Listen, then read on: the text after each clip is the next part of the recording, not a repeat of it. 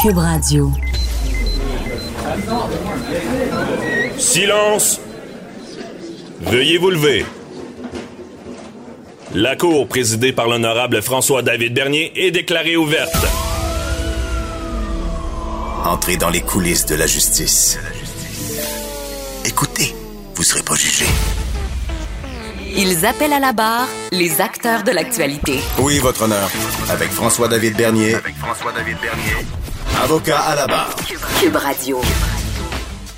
Bonjour, bienvenue à l'émission. Euh, la dernière en remplacement de Caroline Saint-Hilaire, parce que ceux qui n'avaient pas remarqué, j'étais toute la semaine toute la semaine en remplacement de Caroline.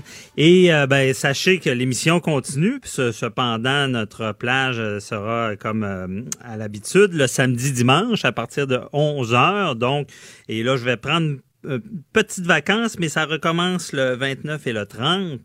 Euh, Aujourd'hui, ben, encore une fois, on manque pas de sujet. Euh, on va recevoir tout à l'heure Yann Lafrenière en lien de la CAC, en lien avec l'exploitation sexuelle. Euh, pour ceux qui sont stressés, veulent savoir c'est quoi l'impact sur le corps, ben, il y a Dr Paul Poirier qui est là pour nous expliquer, évidemment en lien un peu avec la nouvelle de Claude Julien. Euh, ensuite, euh, on parle des fraudes de la PCU il peut y avoir des fraudes. Euh, Jean-Paul Boilly est là toujours pour nous parler. Ben, ça brasse au port de Montréal, même, il y aurait de l'intimidation, on nous explique tout ça. Et on commence avec un sujet euh, très sérieux pour un vendredi, mais euh, il faut en parler. Euh, c'est euh, un site qui, qui, se dit pro-choix, mais en réalité, c'est quasiment pro-suicide. Il y a des lettres qui, sont sur le site pour euh, d'adieu, il y a des, des méthodes pour s'enlever la vie. Donc, il y a une mère qui a témoigné là-dessus, disant que c'était terrible. Moi, je pense que c'est quasiment criminel d'avoir ce genre de site-là. Et on en parle avec notre chroniqueuse Varda Étienne. Le, commentaire de Varda Etienne, une vision pas comme les autres. Salut Varda. Salut François David, tu vas bien? Oui, toi, c'est vraiment, on a, c'est un sujet assez sérieux euh, ce matin, mais c'est grave c'était essentiel, selon moi, qu'on aborde ce sujet-là, ce sujet-là, pardon, comme tu dis, qui est très sérieux. Donc, moi aussi, à l'article qui, qui, est paru dans la presse ce matin, j'ai été bouleversée, ça mhm. m'inquiète, j'ai été troublée parce que, comme tu l'as mentionné, et c'est pas un forum, c'est plusieurs forums qui ah existent. Oui, sur le web et qui se qualifient de pro-choix en matière de suicide. Là, on parle pas d'avortement, là. On parle pas de pro-choix, pro-vie. Non, on parle de suicide. Donc, comme tu l'as dit aussi, pour moi, c'est criminel. C'est mhm. inquiétant, c'est dangereux. Il y a eu des cas au Québec, partout aux États-Unis et aussi en Europe. Ce matin, dans la presse, on parle d'un cas précis qui est celui d'Alex Pazienza, jeune homme de 21 ans, tu sais, un beau jeune homme qui, qui avait toute la vie devant lui, devant lui ouais. de Sherbrooke. Il s'est suicidé en 2018 parce qu'il fréquentait ce, site-là. On mhm. s'entend que moi, je refuse de nommer le nom de, de ce site-là et des autres parce que je ne veux pas inciter personne, surtout que on sait que malheureusement, les jeunes, pas tous bien sûr, mais il y a beaucoup de jeunes qui sont influençables. Oui. Non, tu as raison de ne pas nommer. Oh non, leur pas, c'est sûr qu'on leur fait pas de publicité, là. C'est clair, net et précis dans ma tête. Alors, je me dis, Qu'est-ce qui se passe avec nos jeunes? Pourquoi ils sont plongés dans une telle détresse psychologique? Pourquoi ils ont autant mal à l'âme? Surtout que tu te dis, dans la vingtaine, tu es à la fleur de l'âge, ce sont, selon moi, les plus belles années de ta vie où tu dois t'épanouir, t'accomplir. Mm-hmm. Dans le cas d'Alex Pazienza, sa mère a dénoncé, et avec raison d'ailleurs, le manque flagrant de ressources que l'attente, là, on s'entend, est beaucoup trop longue lorsque tu as besoin de consulter un psychiatre.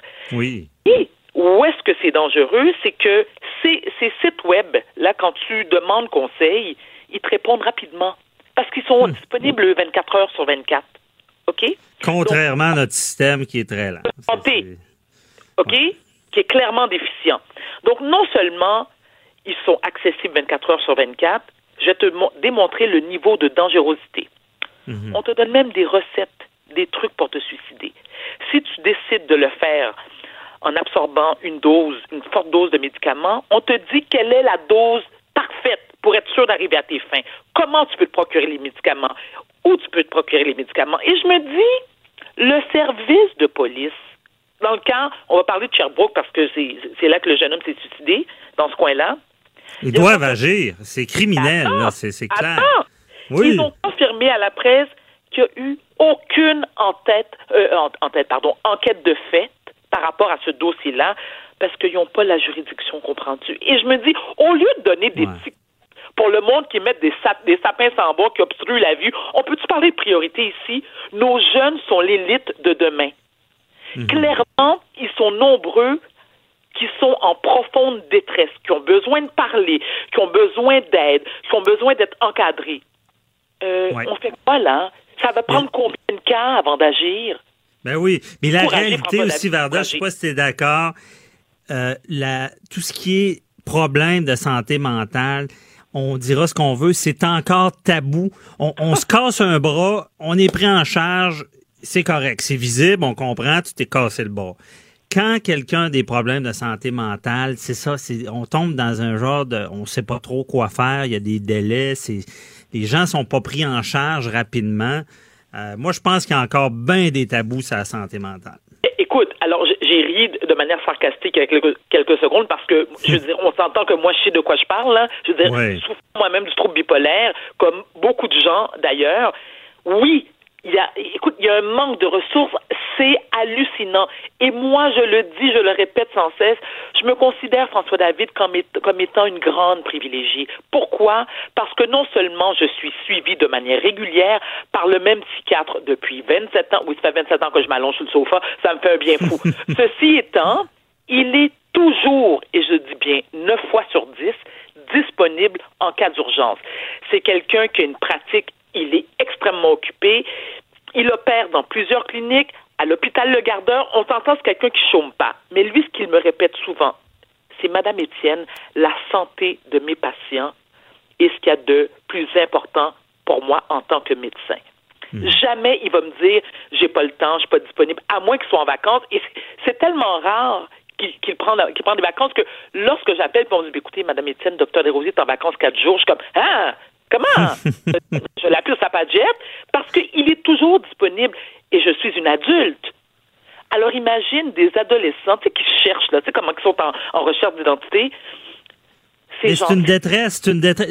Je veux dire, la, ils deviennent dans un état où est-ce qu'ils voient noir. Faut les aider à, justement passer à travers ça, parce qu'après ça, le beau temps revient, mais sur le moment, ils comprennent pas, et c'est là qu'ils commettent l'irréparable. Mais c'est ça, ça n'a pas d'allure. Je sais pas, Varda, si tu avais suivi ça, parce que quand on dit c'est criminel, là, ça ressemble quasiment à l'histoire américaine. Euh, je sais pas si tu avais suivi ça. Je pense qu'elle a eu la prison à vie. C'est une, jeune, femme qui, sortait avec un un, jeune homme qui avait des quelques problèmes de santé mentale. Et elle, elle l'a incité à se suicider. Et euh, il, est allé dans son garage, il a mis un tuyau, il est sorti du garage pour la rappeler disant ben je suis plus sûr de vouloir me tuer. Puis elle a dit non non non, retourne dans le garage. Et là il est décédé. C'est dégueulasse ben, aider comme ça. Effectivement, moi, j'ai suivi ce cas, et non seulement il est sorti de sa voiture, mais à maintes reprises, pas arrivé juste une fois, puis il a dit T'es sûr, c'est la bonne chose? Puis il a dit Oui, oui, oui, t'es capable, fais-le. Et moi, ce qui m'a encore plus choqué, c'est j'ai aussi suivi le procès de cette jeune fille-là. T'aurais dû la voir piteuse comme tout, qui disait Oui, mais c'était pas mon intention, puis c'était une blague. C'était une blague. Tu parles à quelqu'un qui est fragilisé au niveau mental, tu l'encourages et t'insistes ben oui, puis elle a un impact dessus parce que je pense qu'il est en amour avec elle. Exactement. Elle s'est servie d'une sorte de pouvoir qu'elle avait, là. C'est, écoute, c'est une grande manipulatrice et tu vois, elle a été effectivement, ben, elle n'a pas été condamnée à vie.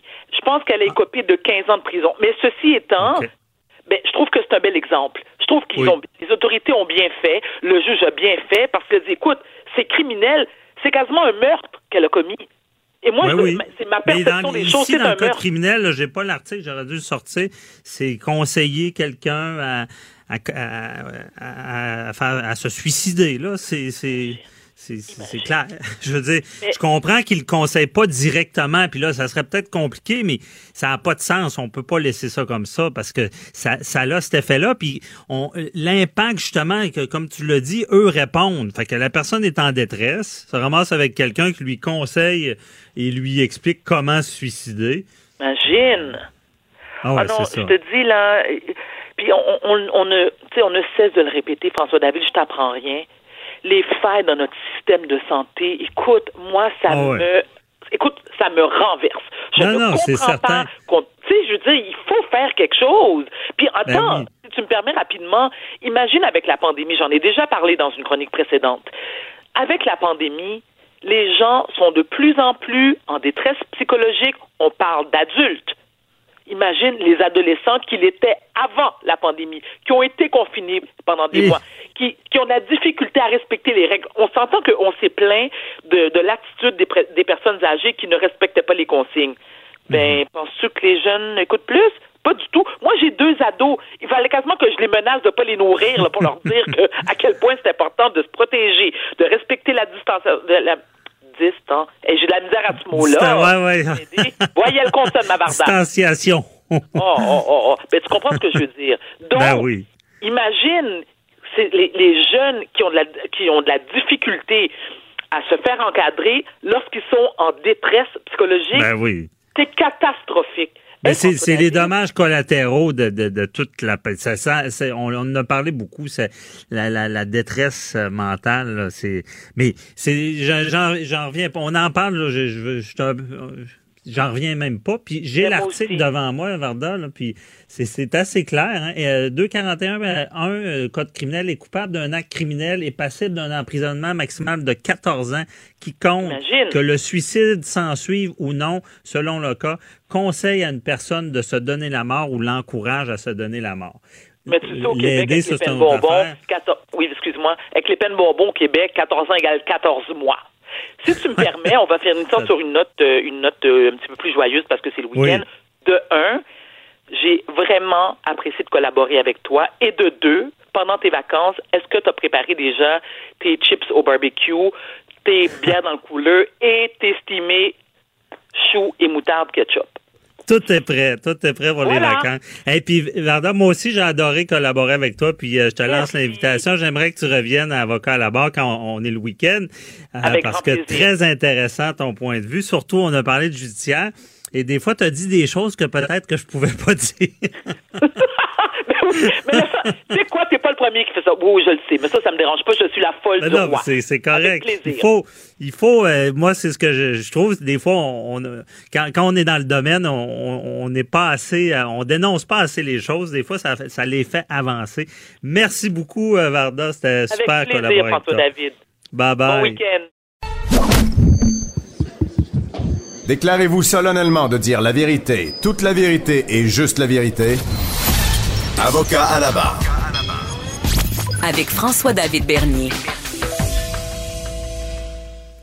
Le stress, le stress nous guette souvent. On embarque dans une, sorte de, de, de- de tourbillon lié au stress. On se demande toujours c'est quoi l'impact. C'est pas rare qu'on va chez le médecin et nous dit ben tel problème est causé par le stress. Euh, et est-ce que c'est vrai? Et là, on évidemment, on pense à la nouvelle de Claude Julien qui, a dû être hospitalisé. Euh, euh, est-ce que là, on sait, on n'a pas les détails encore, est-ce que c'est lié à sa job? Parce que son travail, c'est sûr que c'est stressant. La performance, euh, toute l'interaction avec les joueurs, on va en parler plus tard avec Jean-François Barry. Mais euh, on, s'intéressait avocat à la barre, euh, c'est quoi l'impact du stress? Parce que dans, dans le domaine judiciaire, on s'entend que le stress est omniprésent également. Et on en parle avec docteur Paul Poirier, cardiologue à l'Institut universitaire de cardiologie et de pneumologie de Québec. Bonjour, Monsieur Poirier, Poirier. Bon matin, M. Bernier. Bon matin. Euh, Est-ce que euh, le stress, c'est-tu vraiment néfaste pour la santé? Le stress, c'est néfaste pour la santé, mais c'est la gestion du stress qu'il faut faire, qu'il faut regarder. Dans toutes, puis là, on va parler de M. Julien, mais dans toutes les catastrophes naturelles, regardez les grands feux qu'il y a eu à Fort Garry l'année passée ou il y a deux ans, les, les tremblements de terre, il y a une recrudescence des infarctus à l'hôpital dans les cataclysmes d'ordre naturel. Ah oui. Donc, ça, c'est connu. Les grands feux à dans la ville de Chicago, c'est bien connu, c'est bien documenté. La problématique, c'est comment on fait pour quantifier le stress. OK? Parce qu'il y en a qui vont dire, t'es stressé? Ils disent, non, je suis pas stressé, je suis pressé. C'est différent. Vous allez dans un restaurant, puis euh, le waiter est dans le jus avec un ordre de toast, tandis que dans une autre section, il y a un autobus qui débarque, puis la waitress est super cool. C'est la même job. Ouais, c'est la gestion du stress. C'est la gestion. Vous Mais docteur, j'ai déjà entendu, euh, je sais pas si c'est vrai, euh, que euh, stressé de manquer sa lumière, là, qu'elle elle tourne rouge, et euh, à l'époque euh, de la préhistoire, combattre un mammouth, c'était à peu près le même stress. Ça se peut-tu ou c'est c'est Ben, des niveaux? C'est une question, c'est des niveaux de survie. Regardez, aujourd'hui, les jeunes sont stressés par leur performance scolaire, par leur performance académique, par leur performance de toutes les sortes, ce qu'il n'y avait pas à l'époque. Hein, le mammouth, là, lui, là, c'est une question de survie, comprends-tu? Puis l'espérance de vie de ces gens-là était de 18 à 20 ans. Ils mouraient avant. Dire, là, notre espérance de vie est à 84 ans. Fait que c'est difficile de comparer les époques, préhistoire Ouais. versus aujourd'hui.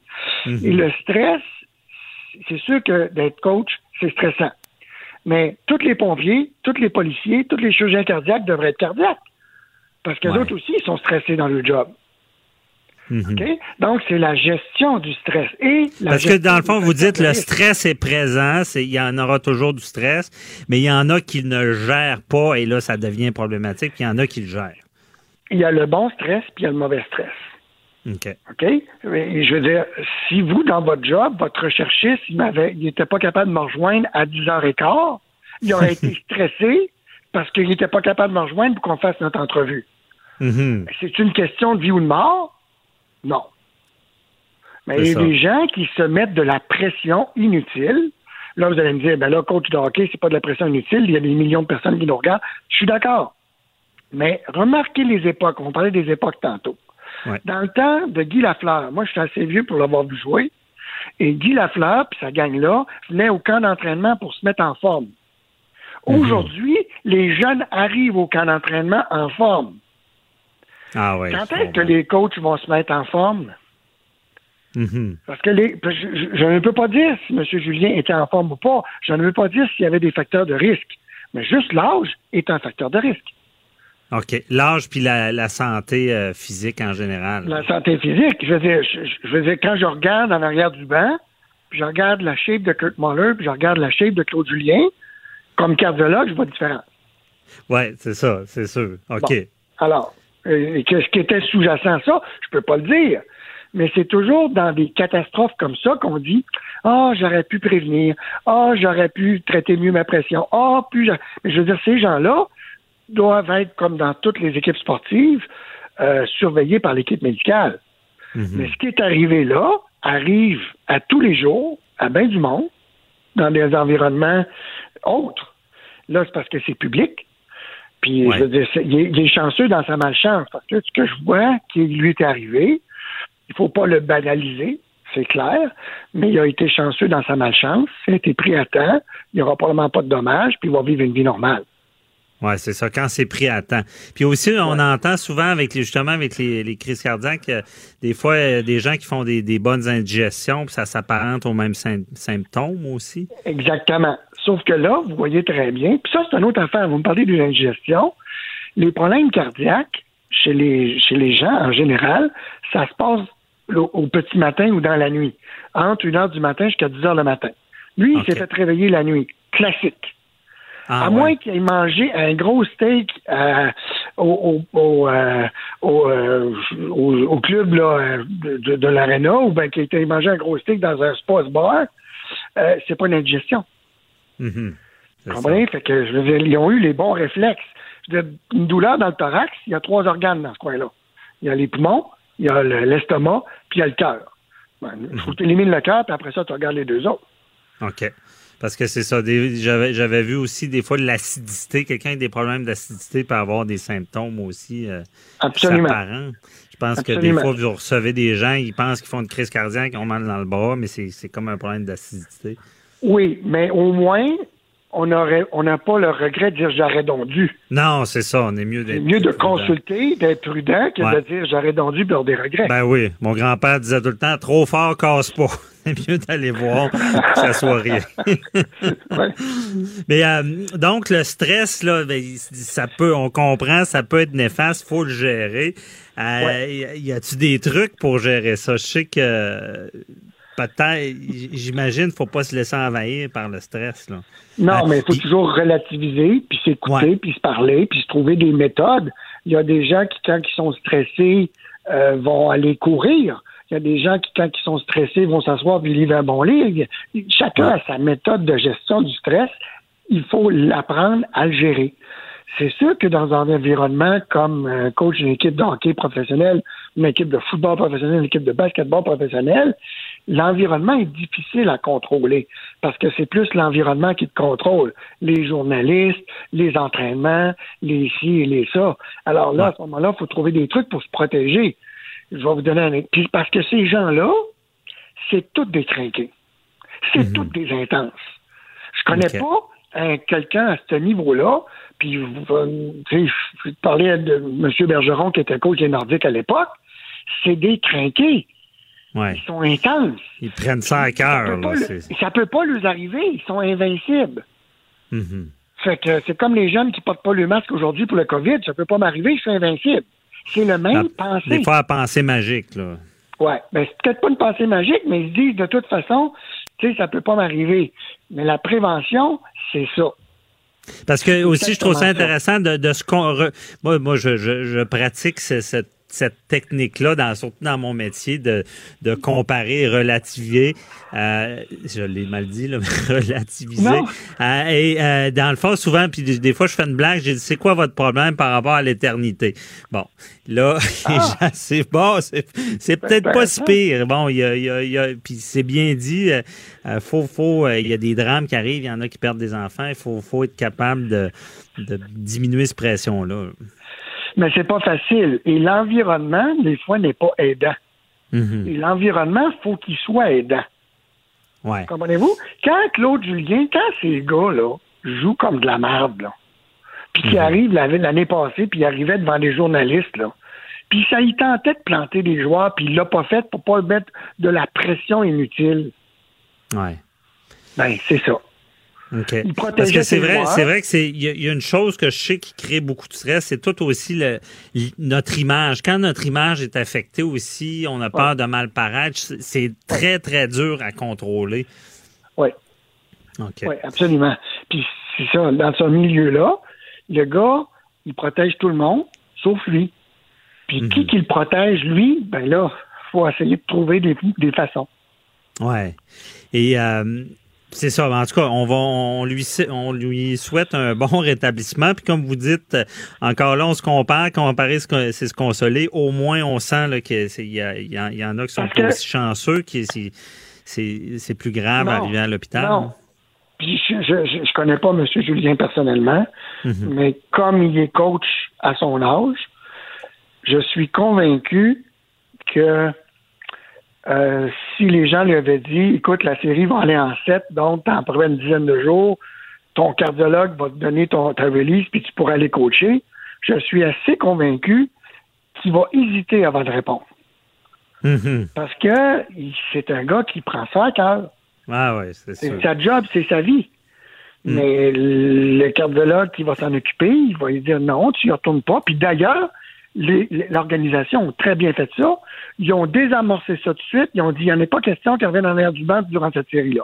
Fini. Ça a été réglé, c'est vrai. Sinon, il serait revenu. C'est, c'est... Ça, c'est. Mais il aurait pensé. Il aurait c'est, vrai. On est dur sur notre corps. que- Ben, c'est ça. Parce que ça a été banalisé jusqu'à un certain point.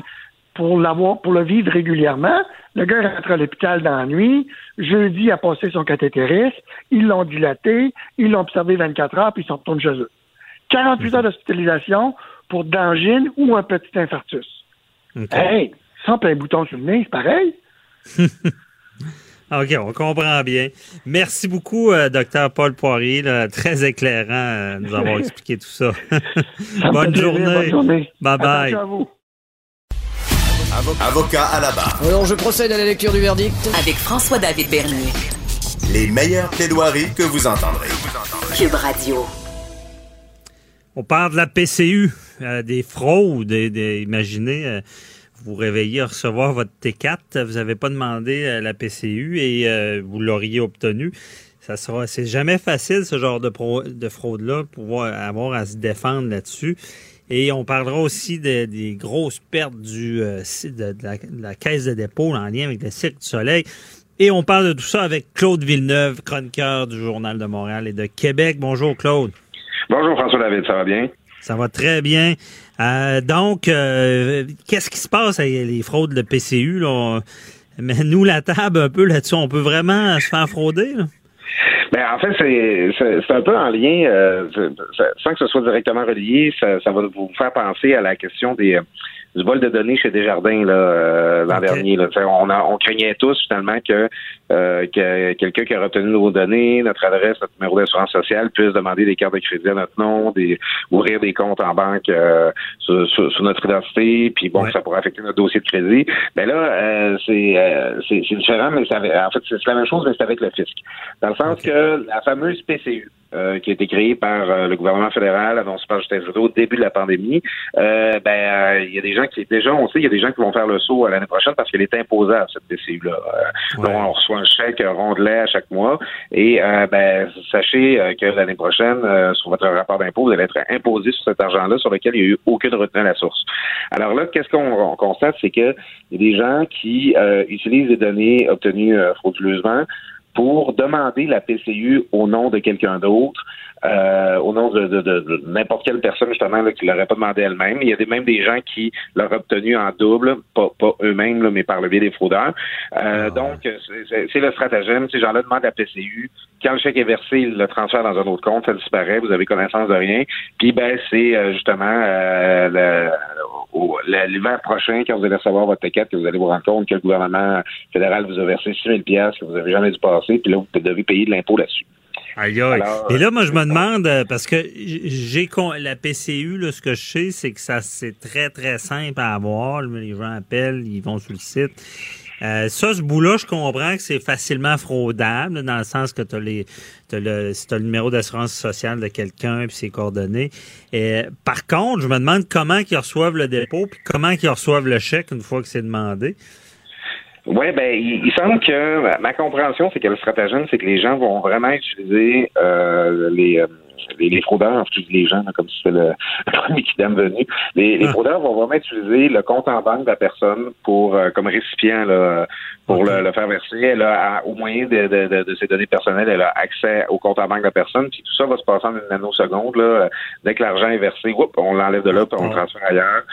Euh, c'est, euh, tu sais, le, le- le gouvernement fédéral est critiqué par- pour, pour la PCU parce qu'on trouve que c'est très généreux, ça peut être duré trop longtemps. Il y a des gens qui ont de la misère à, à trouver de la main d'œuvre cet été parce que les gens ils, euh, qui sont sur la PCU, ben ils trouvent ça intéressant de recevoir un revenant en restant chez eux en pleine pandémie, puis, puis c'est correct.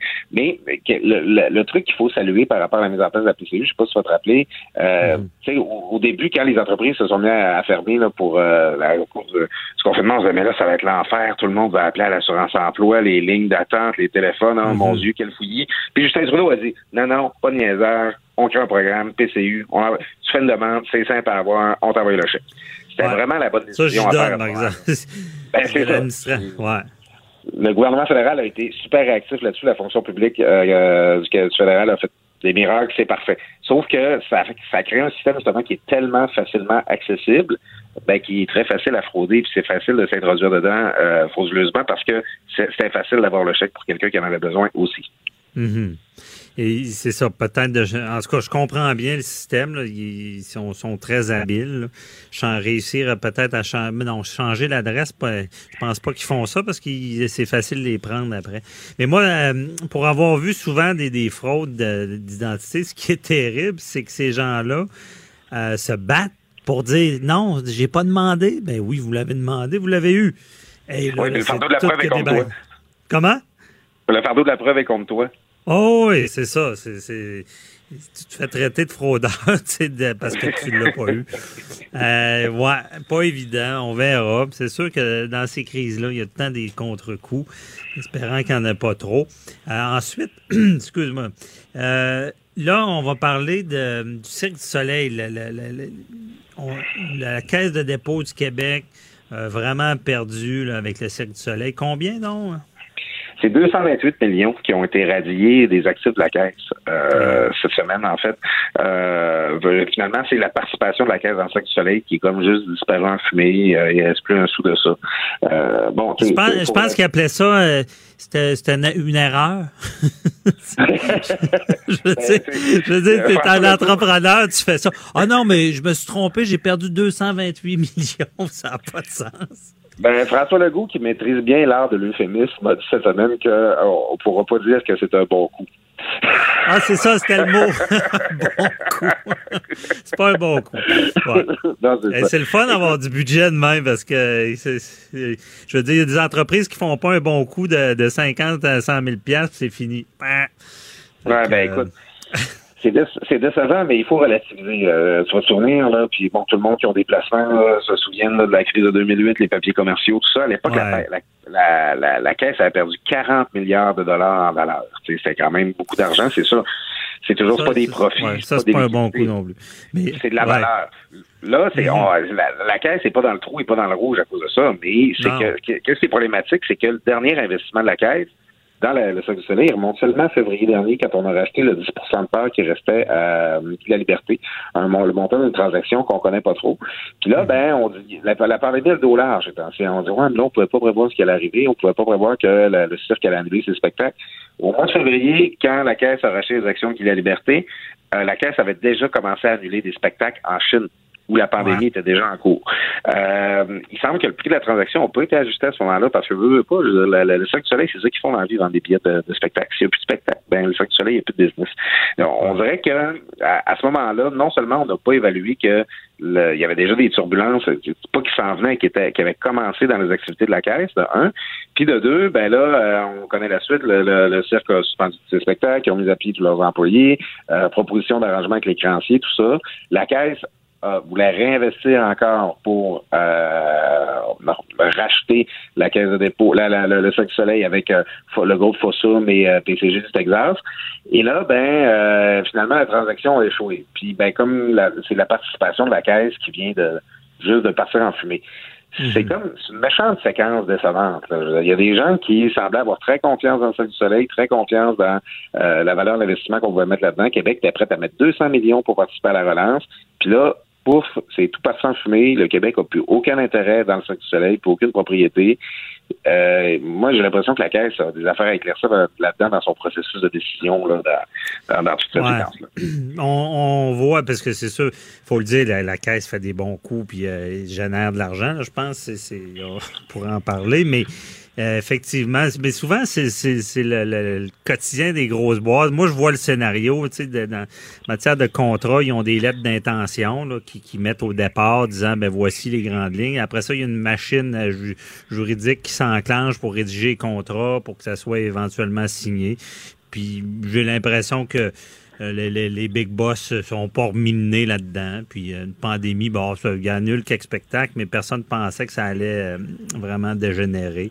Et c'est souvent ça, c'est souvent le quotidien des, grosses boîtes, c'est que ils, n'échappent parce que sont pas toujours tu sais un petit entrepreneur il regarde ses comptes tout le temps mais quand c'est trop gros je pense qu'on est moins euh, à l'affût de parce qu'effectivement le, le montant aurait dû être renégocié du moins ben, tu, tu, peux pas, tu peux pas avoir l'œil sur la base, tu peux pas suivre toutes les transactions, chacun des, intérêts que la caisse a, là. T'as, as raison là-dessus, c'est impossible. Par contre, il faut préciser que Charles Lemont, euh, qui est l'actuel PDG de la Caisse de dépôt, euh, avant, il était vice-président aux affaires stratégiques. Puis, euh, avant de succéder à Michael Sebia, qui d'ailleurs, on a une pensée émue, hein, parce que Michael Sebia, il est devenu PDG de la Caisse juste après la débarque de 40 milliards en 2008, puis il est parti juste avant la pandémie.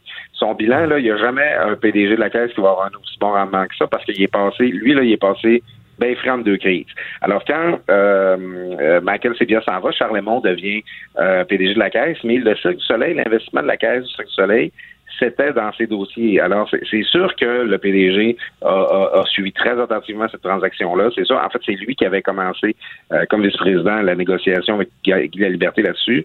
Euh, lui aussi, personnellement, quand, euh, comme gestionnaire, Charles tu non pas seulement comme PDG de la Caisse, mais comme gestionnaire au dossier, Charles aurait sans doute des bonnes réponses à nous donner sur ce dossier-là. OK. Bon, à suivre. Euh, ouais. J'imagine, à un moment donné, ça prendra des explications. C'est sûr que c'est dans un domaine 40 milliards, j'en reviens pas, mais c'est ça. C'est un domaine de risque, hein, c'est euh, qui risque à rien à rien. Euh, des fois, il y, a, des grosses pertes comme ça. Merci beaucoup, Claude Villeneuve, très éclairant. Ben écoute, je te remercie. Je te souhaite une très bonne fin de semaine à toi comme à tous nos auditeurs. merci beaucoup à toi aussi. Bye bye. Avocat à la barre. Avec François-David Bernier. Des avocats qui jugent l'actualité tous les matins. Avec l'exploitation sexuelle, on devrait faire comme l'alcool au volant, c'est-à-dire de faire en sorte que ce soit un débat de société et que, comme société, on se dise que c'est inacceptable. C'est euh, Yann Lafrenière qui, a dit ces phrases et euh, on s'entend que l'exploitation sexuelle des mineurs, c'est un mal silencieux. On voulait en parler à avocat là-bas. On voulait parler à Yann Lafrenière de la CAC, député de Vachon, qui euh, est sur une commission spéciale non partisane pour trouver des pistes de solutions à l'exploitation sexuelle des mineurs. Bonjour, Monsieur Lafrenière. Oui, bonjour à vous. Merci de me, recevoir ce matin. C'est un sujet qui est très important pour nous. Oui, très important. Il faut en parler. Et euh, Monsieur Lafrenière, je ne sais pas, j'ai l'impression que parce qu'on entend souvent la maxime, malheureuse maxime, bon, c'est le plus vieux métier du monde, ça existe. Et euh, on se rend compte que c'est un mal silencieux parce que souvent, quand on découvre les réseaux, euh, le, mal est fait, il y a des dommages à vie sur, sur des, des, des, mineurs. Et euh, là, là, vous travaillez à, enrayer ça ou trouver des solutions. Mais est-ce qu'il y en a des solutions? Mais premièrement, vous avez mentionné que c'est une commission qui est non partisane, puis avec mes mhm. collègues, 13 hommes et femmes, on travaille ensemble pour trouver des solutions. Et vous avez parlé du plus vieux métier du monde. On n'a pas voulu embarquer dans ce débat-là de moralité. Euh, parce que vous savez, on ne parle pas du tout euh, de prostitution. on ne parle pas de prostitution majeure. On ne parle pas d'adultes qui prennent cette décision-là, des fois par manque de choix. On a décidé de ne pas aller là. On y va mhm. vraiment avec l'exploitation sexuelle des mineurs. Puis ça, on ne peut pas avoir de débat. Je, vais être bien plate ce matin. Il n'y a pas de débat à mhm. avoir. Non, pas avec les mineurs. C'est inacceptable, c'est criminel. C'est pour ça qu'on n'a pas voulu embarquer là-dedans. Puis je suis heureux de vous dire que oui, je préside une commission. mais on travaille tous avec la même volonté de trouver des solutions. On a entendu euh, des victimes, on a entendu des parents de victimes. Puis je peux vous dire que euh, moi, dans mon ancienne carrière, j'en ai entendu beaucoup. Malheureusement, j'avais fait la promesse qu'on les oubliera pas, qu'on trouverait une solution. Mhm. Puis j'ai comme l'impression qu'on va avancer, mais il n'y a pas de baguette magique. Hein. Ça va prendre beaucoup de travail il n'y a pas une seule solution, sinon ça fait longtemps qu'on l'aurait fait. ça va prendre une approche multi-axe. C'est de là mon parallèle avec l'alcool au volant. Il n'y a, aucune commune mesure entre les deux. C'est de dire que socialement, bon, euh, les auditeurs qui, euh, qui ont peut-être plus de 50 ans vont, vont comprendre quand je dis que pour certains, quand on disait qu'on allait au chalet à la Tuque, mais pour grand-papa, c'était deux bières et demie. C'était le temps que mhm. ça prenait pour se rendre à la Tuque. Mais aujourd'hui, je le dis, puis il n'y a pas personne qui va adhérer à ça. On dit, ben voyons donc, on prend pas l'alcool au volant. Pourquoi? Parce qu'il y a un changement sociétal pour l'exploitation sexuelle de mineurs, ben, quand euh, nos amis dans une chambre de hockey vont nous dire que la veille, ben, ils ont appelé une escorte ou quoi que ce soit, il devrait y avoir comme un malaise. Comme un genre de malaise, ça a été banalisé. C'est incroyable comment ça a été banalisé. Puis pour le client abuseur, mais lui, il voit pas ça. Il voit pas en arrière la jeune fille qui est forcée à faire 10, 12 clients par jour, 6 jours semaine. Lui, ce qu'il voit, c'est une personne qui est sur place, qui lui démontre qu'elle est heureuse, qu'elle aime ça. Pourquoi? Ben, c'est ce qu'elle est forcée de faire. C'est ça qui est important de comprendre. Parce que M. Lafrenière, comment ça. C'est quoi l'opération en arrière de tout ça? Parce que moi, effectivement, le, débat, bon, euh, une adulte qui décide d'aller là, il peut y avoir un débat. On, connaît la, cause euh, euh, de la Cour suprême, Bedford, où est-ce qu'on disait qu'il y avait des femmes, des travailleurs du sexe qui étaient en danger, il fallait les protéger, puis ça pouvait être un choix. Là, j'ai bien compris, on n'est pas là, c'est criminel, c'est des mineurs. Mais comment ces enfants-là arrivent dans les griffes de ces, de, ces on va dire, des, des proxénètes qui les forcent, parce que c'est de forcer des jeunes de briser leur vie qui est, qui est grave. Comment ça fonctionne? Oui, puis des clients abuseurs aussi. Vous avez dit ces jeunes, ces enfants, c'est le terme qu'on a utilisé tout le long de la commission. Il faut se rappeler qu'on a des mhm. adultes, des hommes et des femmes qui paient pour avoir une relation sexuelle avec des enfants. Oui. Juste se dire ça, j'espère qu'on a tous un profond malaise en disant, ben voyons donc, ça n'a pas d'allure. Mais où on en est rendu là, puis on a des clients abuseurs qui payent pour avoir des enfants de plus en plus jeunes. Comment mhm. ça se passe, le recrutement? Les jeunes ne sont pas enlevés en plein milieu de la nuit et drogués, là, juste pour enlever cette image-là. Okay. Je vais faire un parallèle avec la fraude. Ce sont des jeunes qui se font frauder, qui sont approchés par des gens qui disent être vouloir leur bien. Euh, souvent, il y a une relation pseudo-amoureuse en arrière de tout ça.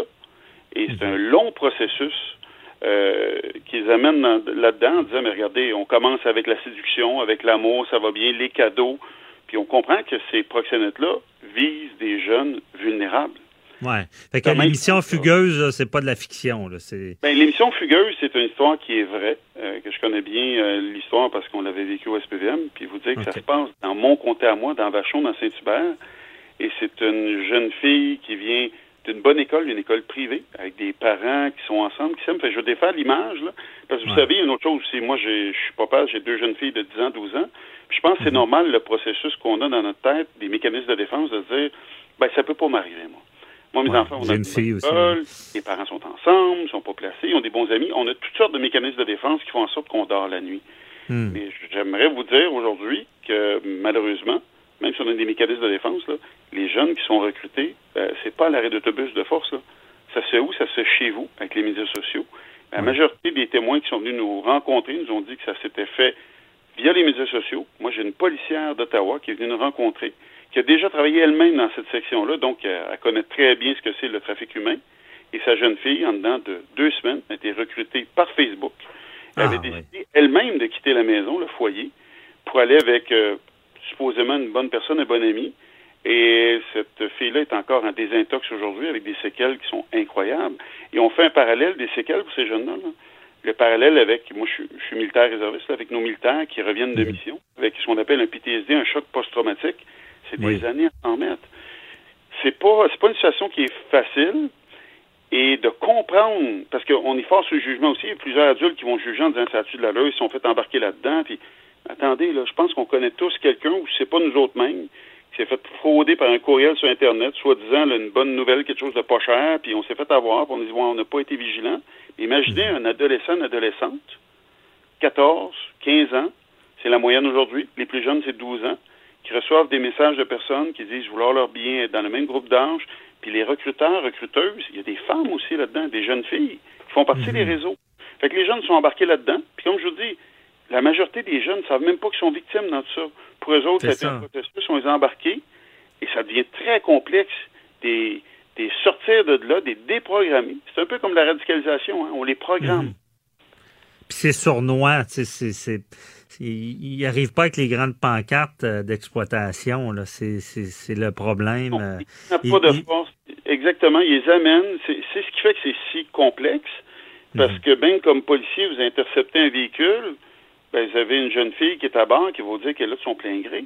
Vous, comme mhm. procureur, vous allez avoir une jeune femme, une victime, qui va à un certain moment donné dire Moi, je ne veux plus porter plainte, moi, je ne témoigne pas, puis elle va vous envoyer paître. Et on se rend compte avec le temps qu'il faut continuer là-dedans parce que souvent, c'est la pression du prox qui fait qu'elle veut réagir comme ça. Vous comprenez ah comment c'est complexe, même pour l'appareil judiciaire, de s'ajouter à ça, de dire non, on va continuer notre cause, malgré le fait que la victime dit qu'elle veut plus porter plainte, parce qu'on va la sauver comme ça.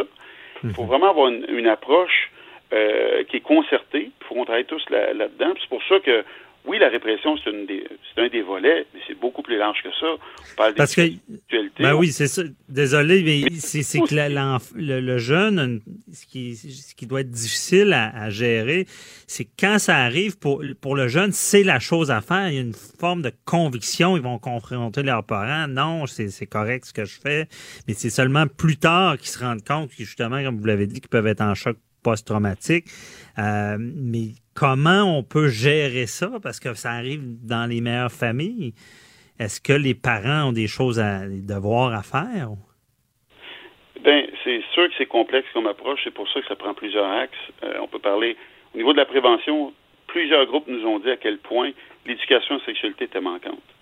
Ce qui faisait en sorte que pour plusieurs jeunes, puis ça, on n'apprend rien aujourd'hui, l'éducation la sexualité se fait sur les médias sociaux, se fait par YouPorn, se fait par des sites pornographiques, alors ce qui a banalisé la, pornographie. Puis par la suite, bon, c'est une des premières choses qu'ils vont faire, les procs en passant, les désensibiliser, les amener dans des clubs de danseuses, leur faire vivre des fois de force l'étape du gangbang, donc la relation sexuelle à plusieurs euh, partenaires, puis dans leurs termes, ils vont la casser comme ça.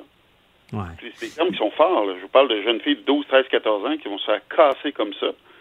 C'est comme, c'est pas grave, c'est rien que la, la sexualité, c'est plus c'est ça, euh, désensibiliser. Là. Ça, ça ben devient un acte qui est banal pour eux. Ben oui, puis pour les procs, c'est hyper payant. C'est un crime qui est payant. Et euh, bon, contrairement à d'autres choses comme la drogue ou quoi que ce soit, ben, tu peux pas être accusé pour être en possession d'une jeune fille. Là. Vous comprenez? La mhm. simple possession d'une drogue, tu risques fort. Mais avec une fille qui t'exploite, qui va aller dire qu'elle est heureuse d'être là-dedans, ben, les risques sont faibles. C'est pour ça qu'il mhm. faut s'attaquer à ça vraiment de façon générale. Puis, on parlait de parents, on parlait d'éducation sexualité, mais même l'ensemble de la société, quand vous êtes un commerçant, puis euh, une jeune fille qui vient se faire habiller chez vous, une jeune fille de 13 ans avec un gars d'une trentaine d'années, ben, je vous dis pas que c'est. J'invite pas les gens en délation, mais je pense qu'on peut être critique puis se dire, attends un peu, il y a quelque chose qui marche pas, là. Ben, moi, je pense qu'il faut, parce que je me rappelle, à TVA, il y avait eu tout un reportage sur la sieste, où est-ce que même des, commis d'hôtel, des, des jeunes femmes qui arrivaient, un homme qui loue euh, la chambre euh, une heure, qui disait rien. Moi, je pense qu'il faut, puis on, on, explorait une sorte d'annégence criminelle, mais sais, je ne sais pas si le code criminel est réellement adapté, si les lois, parce qu'il y a Mariana Morani qui, qui se qui, s'était battu beaucoup avec ça. Il y avait un projet de loi. Parce est-ce qu'on est assez sévère euh, avec les sentences sur les proxénètes? est-ce qu'on est assez sévère au Québec là-dessus? C'est une bonne question. Je pense que ça fait partie d'un des axes. Puis c'est sûr, comme ancien policier, je ne pourrais pas vous dire le contraire. Hein. La, répression fait partie de la solution. Je peux mhm. vous dire que dans toute chose aussi, la, répression tout seul, puis comme, comme avocat, je veux dire, vous allez être capable de, confirmer avec moi que l'appareil mm. judiciaire n'en va pas à bout tout seul. Ça va être impossible de dire à partir de demain, on va prosécuter, on va passer, euh, excusez l'expression, tous les clients au tribunal. On sait qu'on va avoir un problème, mais on va repousser le problème à l'avant. C'est pour ça que la prévention est importante. Et il y a plusieurs euh, alternatives que j'ai vues, moi, parce que j'ai été invité par mes collègues canadiens, collègues américains, à aller voir ce qui se faisait ailleurs. Entre autres, en Alberta, ils ont le programme John School, qui vient d'être euh, essayé aussi en Ontario. C'est-à-dire que mhm. lorsque le client se fait pincer, et ça, c'est pas pour les mineurs, mais les clients, même pour les majeurs, mais ça, envoie un nombre de chocs, on les fait rencontrer ce qu'on appelle des survivantes, donc des jeunes femmes qui ont vécu tout ça, pour leur démontrer c'est quoi la réalité, et ça, ça porte fruit. Ça, ça porte fruit, ça fonctionne. Alors, il y a plusieurs possibilités, plusieurs choses à faire. Est-ce qu'on pourrait être plus sévère avec les prox? Est-ce qu'il pourrait y avoir de l'éducation, de la rééducation aussi des prox? Parce qu'il y a mhm. plusieurs personnes qui sont venues témoigner en nous disant, vous savez, même pour les prox, ce sont des gens qui étaient dans des, dans des carences eux-mêmes. Pour eux aussi, les hommes aussi, les hommes, là on parle d'hommes, mais il y a des femmes aussi, parce que vous savez que on parle de jeunes filles exploitées sexuellement, mais il y a des jeunes hommes aussi. Moi aussi, oui. Pour donner un exemple de chiffre, là, à Montréal, on dit qu'il y a une victime sur dix qui porte plainte. Une sur dix. on a entre 300 et 500 dossiers par année à Montréal. Mhm. Une sur dix. Je vous laisse faire les mathématiques. Du côté des garçons, c'est encore plus bas que ça, le nombre de garçons qui portent plainte. Pourquoi? Premièrement, bon, c'est toute une question, euh, de, de, je te pour dire, de machisme un peu, de garçons qui ne veulent pas dire qu'ils étaient victimes, un. Et deuxièmement, la majorité de ces garçons-là sont des hétérosexuels qui vont devoir avouer qu'ils ont eu des relations homosexuelles payées. ça devient hmm. difficile d'aller, d'aller décrire ça. Et l'autre non, non, c'est très difficile. inconnu, c'est Premières Nations. Les jeunes garçons et filles des Premières Nations sont sous-représentés dans les chiffres. On ne les voit pas mais il serait surreprésenté dans la réalité du terrain. Fait que même, une des choses qu'on se rend compte dans la commission, c'est que la connaissance du dossier, c'est-à-dire les chiffres, ce qui se passe, ben c'est déficient présentement. On a du travail à faire là-dessus. Ça, je veux dire, il va y avoir plusieurs axes. Ça ne sera pas une solution miracle qui va tout régler. Ça va prendre vraiment un mouvement de société. Mais je vous le dis, à chaque fois qu'on en parle, puis je suis heureux d'en parler avec vous aujourd'hui, parce que une des raisons d'être de la commission, c'est d'en parler. Mais à chaque fois, j'ai des gens qui m'écrivent qui sont, un, bouleversés, puis deux qui disent, mais ça n'a pas d'allure. Ça, ça se peut pas qu'au Québec, ça soit une fierté, qu'on soit rendu à dire, ben ouais, c'est correct. Nous autres, on est reconnus parce qu'au Canada, et même aux États-Unis, on est reconnus pour l'exploitation sexuelle à Montréal. c'est pathétique. Ben oui, c'est pathétique, mais comme vous l'avez si bien dit, il faut que ça, ça, soit inacceptable dans la tête de tous. Et euh, mais je comprends bien l'approche aussi. C'est un peu comme avec des enfants. On peut on peut surveiller dans une rue qui, qui, les voitures euh, euh, les frappent pas, mais si on leur apprend à traverser la rue, ben il y a, il y a moins de de, de danger qui, qui, arrive un accident. Là, je comprends, c'est d'éduquer ces, ces, jeunes femmes-là, ces jeunes hommes-là, à ne pas embarquer dans le filet euh, parce qu'on sait que c'est un cercle vicieux, la drogue là-dedans. Et euh, euh, je comprends bien d'aller à la base, à la source, au, au lieu de seulement punir ceux qui... Pour les sortir, les les réintégrer à la société, les aider en formation en éducation, parce qu'une jeune fille qui était lancée là-dedans à partir de 13, 14, 15 ans, mm -hmm. comprendre que tout le côté scolaire a pris une débarque aussi. Ben, il va falloir les aider, les épauler. Et oui, ça va être multi-axe, c'est clair, clair, clair. Puis l'éducation sexuelle, c'est c'est à, pour à la base donner des outils à ces jeunes-là d'avoir une saine sexualité. C'est pas péché la sexualité, mais ça prend une mm -hmm. saine sexualité. Puis présentement, c'est banalisé, ou le seul repère qu'ils ont, c'est ce qu'ils peuvent voir sur des vidéos sur le web. Puis c'est pas nécessairement ça la vie à tous les jours. Là. Ben non, c'est ça. Puis les jeunes nous ont dit, faites-le autant pour les garçons que les filles. Parce que présentement, le problème qu'on a avec les dernières générations, c'est que cette éducation-là n'a pas été faite, ou très peu. Fait que ça, c'est un des travaux à faire. Mais je vous dis, ça va prendre des Mais ressources. Ça va prendre On va euh, continuer votre bon travail et je vous garantis qu'on va en reparler. Euh, Tenez-nous au courant là, de, de l'évolution, mais euh, malgré la, la complexité, c'est certain qu'il y a des solutions. Merci beaucoup, Yann Lafrenière, de nous avoir éclairé dans ce dossier. Hey, merci de votre intérêt. Merci beaucoup. Bonne journée. Bye-bye. Journée. Avocat à la barre. Avec François-David Bernier.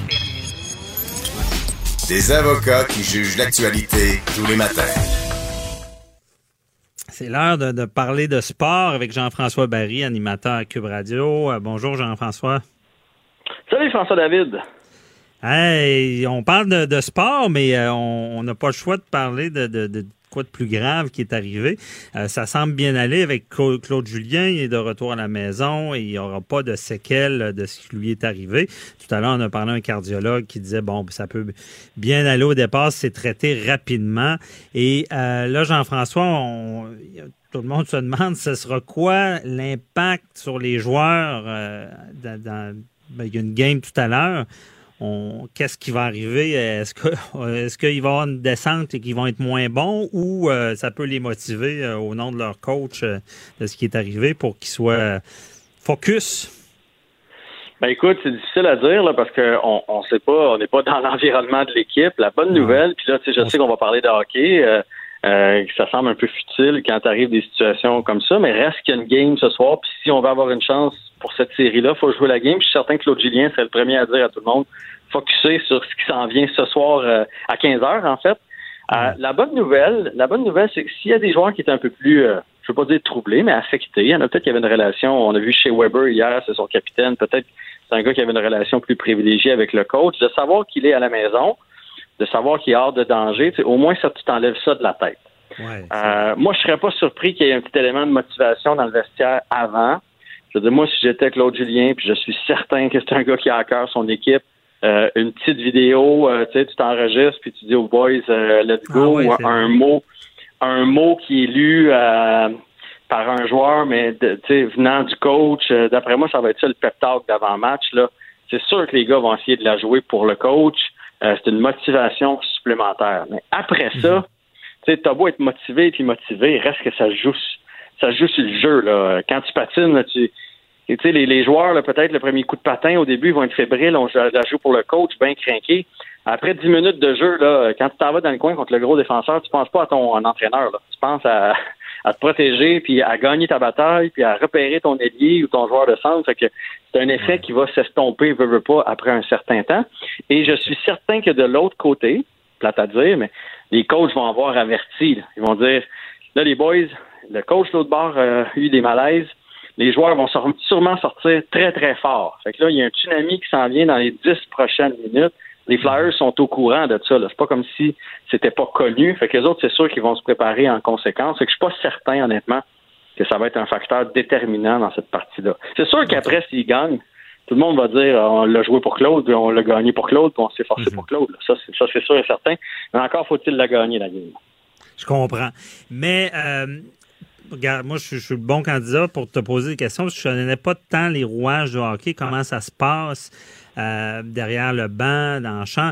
Mais à quelque part, un entraîneur, si on choisit des, bons entraîneurs et qu'on les paye très bien, euh, c'est qu'ils ont un impact dans la game avec les changements de trio, l'ajustement. Est-ce que, est-ce que ça, le fait qu'il soit pas là, on va avoir une diminution de performance sur la gestion de la game ou?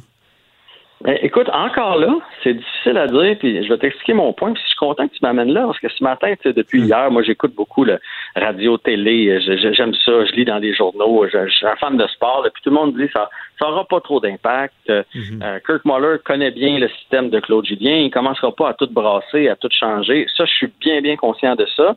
Puis la bonne nouvelle, c'est que ça fait longtemps qu'ils travaillent ensemble, et Claude Julien n'est pas un entraîneur qui fait beaucoup de changements sur le fly, comme on dit. Tu sais, un Michel Terrien, quand il était derrière le banc, lui, là, c'est un 0 pour l'autre équipe, rendu au milieu de la deuxième. Il y en a trois, quatre qui n'ont pas leur bonne game. Il va faire des changements de trio, puis let's go, on, on brasse la soupe. Claude Julien, c'est pas ça. Il part avec ses quatre trios. Il m'a dit, il, change, il déroge pas beaucoup de son plan. Euh, il va faire des changements après le match s'il faut, mais pendant le match, très, très peu. Fait que Kirk Muller va se servir de cette recette-là. Euh, les gens, je trouve, minimisent, minimisent pardon, l'impact ah. de Claude Julien. Tu sais, je trouve que tout le monde fait comme Ah, regarde, Kirk Muller, il est bien capable de prendre ça. Hey, Kirk Muller, ça fait longtemps qu'il n'a pas été en chef. Euh, il y a beaucoup de choses à décider pendant une game de hockey. Euh, il faut que tu surveilles les trios de l'autre équipe pour essayer de. On fait du matchage au hockey. Là, tu sais, par exemple, un jeune comme Kotkaniemi au centre, on essaie de pas le mettre contre le gros trio de Giroud de l'autre côté parce qu'il va se faire dévorer tout rond. Fait que, tu sais, il y a quand même beaucoup de choses. Moi, je trouve qu'on depuis hier, on veut comme calmer le jeu, là, puis mais je, pense qu'on sous-estime euh, l'impact de Claude Julien. Peut-être, pour certains. Est-ce qu'on sous-estime l'impact d'un entraîneur, d'un bon entraîneur?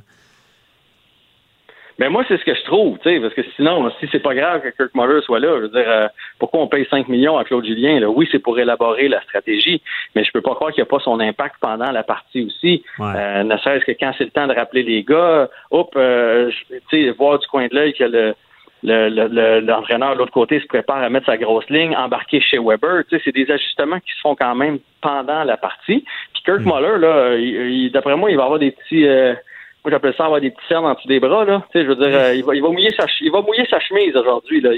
ça fait, lui, il a été entraîneur une, une seule fois avec les Hurricanes de la Caroline, euh, une saison. Puis je me demande même s'il l'avait complété. Ça n'avait pas été un, un super séjour pour Kirk Muller en arrière du banc. Il y a une grosse différence entre être euh, l'adjoint puis être le head coach. Là où ça peut peut-être peut-être favoriser certains. Parce que dans un vestiaire, là, puis là, évidemment, tout le monde va dire aujourd'hui qu'ils sont en amour avec Claude. C'est sûr, il y, a eu, euh, il y a eu des pépins de santé. Ben il y a sûrement des joueurs qui étaient insatisfaits de leur temps de jeu, de leur position, de leur coéquipier de trio, du fait qu'ils ne sont pas en avantage numérique. Puis peut-être que ces gars-là, moi je pense entre autres à Max Domi, qui doit se demander qu'est-ce qu'il fait sur la quatrième ligne depuis le début des séries. peut-être que lui, peut-être que lui va faire OK, le boss n'est pas là aujourd'hui, c'est le temps d'en jouer une grosse, puis peut-être que Kirk Muller va lui donner plus de temps de jeu, tu sais. Peut-être que peut-être que tout ne se passera pas exactement pareil comme quand Claude était là. Alors, qui sait si ça peut pas faire sortir le meilleur de certains? On ne sait pas. Mhm. Ça s'est ah, déjà vu. Ça, va être à suivre, puis c'est à 15 heures aujourd'hui. Puis ça prend un gros début de match. Puis si le Canadien tire de l'arrière 2-0 contre les Flyers, euh, sans coach pour le reste de la série, honnêtement, là, c'est un match pivot aujourd'hui, crucial pour le Canadien de Montréal. Oui, c'est ça. À 15 heures, en plus, c'est plus dur à écouter. Euh, ceux qui travaillent. Mais. Euh... Ouais, moi, je vais, je vais être pas pire en ondes, ouais. ouais, c'est ça. hey, mais euh, seulement précision comme ça, c'est certain qu'il ne revient pas de la série, euh, Claude Julien? Ils ont déjà annoncé ça ou de, de, de, la partie Flyers? En tout cas, une chose qui est certaine, c'est qu'au moins pour la moitié de la série. Fait que non, parce que d'un, un, il y a son état de santé. Bon, là, ça semble mieux aller, mais est-ce que on va le relancer derrière le banc euh, après cinq jours? Là, je veux dire, c'est du gros stress être entraîneur. Là. Hier, j'ai reçu Michel Bergeron à mon émission. Là. Il nous disait à quel point c'était une job de fou. Il dit qu'il dormait dans la nuit avec un pad et un crayon sur sa table de chevet, puis des fois, il se réveillait en se faisant Hey, je devrais mettre ce gars-là à cette place-là pense que ça irait mieux. Il prenait une note en plein milieu de son sommeil. Fait que ça nous donne une idée du beat de vie que ces gars-là ont. Fait que, tu sais, est-ce qu'on va vouloir leur lancer? Ça, c'est la première des choses. La deuxième des choses que je peux te certifier que Claude sera pas là en tout cas pour le match 3 et probablement pas pour le match 4, même si son santé, sa santé serait correcte, c'est que à cause de la bulle à Toronto, aussitôt que tu sors de la bulle, tu as une période de quarantaine. Tu n'as pas le droit de rentrer tout de suite. Puis là, lui, en plus, il est allé à l'hôpital. Fait qu'on s'entend-tu que c'est une place où tu peux pogner des microbes, c'est bien à l'hôpital. Fait que hier, on dit un minimum de 4-5 jours avant que le médecin lui donne l'autorisation euh, de, retourner dans la bulle, mais ça, c'est le minimum. Si jamais il donne une période de quarantaine de, 14 jours, là, comme on entend toujours, ou de 10 jours, ou peu importe, ben là, c'est certain que la, la série Flyers canadien va être terminée déjà. Mhm. Donc, c'est ça. Les Flyers canadiens, c'est pas mal sûr, mais peut-être si ça allait bien puis qu'ils continuaient, c'est là qu'on ne sait pas. Là. Mais, mais que, là, après ça, ça sera plus une question de bulle. Après ça, ça va être une question de santé. Puis, tu sais, moi, hier, je l'ai dit, je suis pas un spécialiste, mais il y en a beaucoup dans ma famille des, des, des, problèmes de, de cœur. Puis, ouais, mais tu sais, on ne sait pas ce qu'il y a eu. Ça peut être léger, ça peut être un, un, malaise qui, qui, qui, nécessite pas de, de, chirurgie, mais juste un peu de repos. Euh, S'ils l'ont sorti déjà, ça veut dire qu'il n'a pas fait un infarctus comme tel. Est-ce qu'ils ont diagnostiqué qu'éventuellement, il faut qu'il se fasse débloquer, là? En bon Et même euh, le cardiologue tout à l'heure disait que même un petit infarctus, il, pouvait, il, en 48 heures, il était sorti.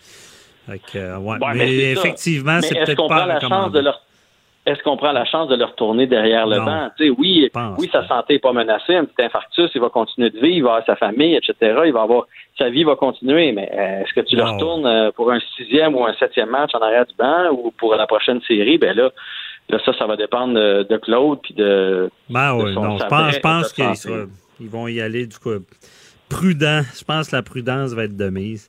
Merci beaucoup, euh, Jean-François. déjà, lui, euh, juste en terminant, lui, il avait déjà émis des doutes sur le fait d'aller dans la bulle à Toronto parce qu'il il fait partie du groupe à risque. À 68 ans, il ah. avait déjà dit qu'avec la COVID, euh, tout ça, moi, j'ai l'impression, mon impression, c'est que malheureusement, Claude Julien a disputé son, mhm. dernier match derrière le banc parce qu'il va avoir une période de réflexion cet été avec sa famille il y a de l'argent plein les poches, là, on s'entend. Il a fait des millions et des millions de dollars dans sa vie. J'ai comme ah, l'impression qu'à l'approche de 70, ça va être la fin pour, euh, pour Claude Julien, puis il l'a pleinement mérité. Ben oui, c'est ça. C'est sûr que la santé, euh, ça n'a pas de prix. Merci beaucoup, Jean-François. C'était un plaisir de parler de hockey avec toi et de sport.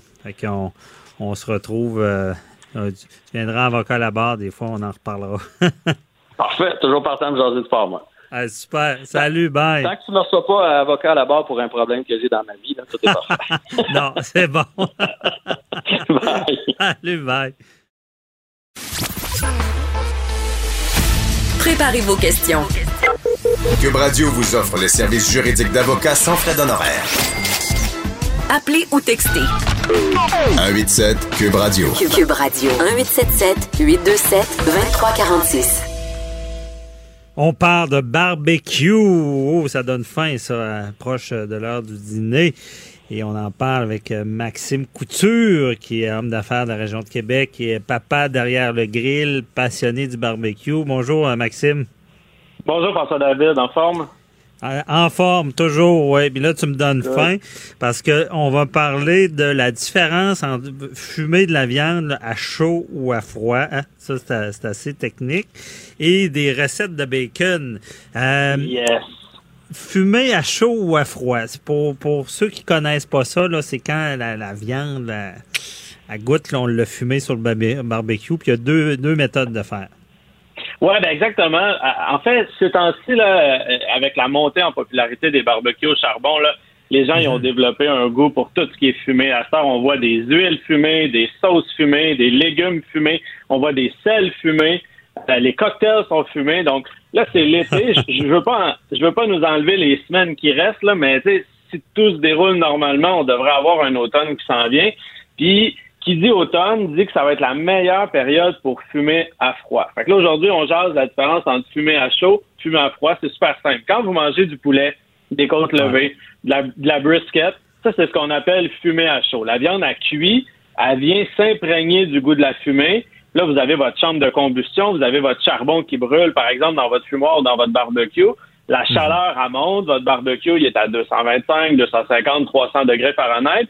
Là, vous pouvez ajouter des copeaux de bois par exemple, euh, de l'érable, de l'icorie, du mesquite, qui va venir vraiment parfumer vos aliments. Ça va faire qu'ils sont bien fumés. Par exemple. Donc, vous prenez vos côtes levées, vous les mettez sur le barbecue. Après 5-6 heures, ils vont être cuits, ils vont être fumés. Ça, c'est ce qu'on appelle vraiment fumer à chaud. À chaud. Par contre, exact. Quand les températures commencent à descendre un peu, quand l'automne se pointe tranquillement le bout du nez, moi, c'est ce que je préfère, c'est fumer à froid.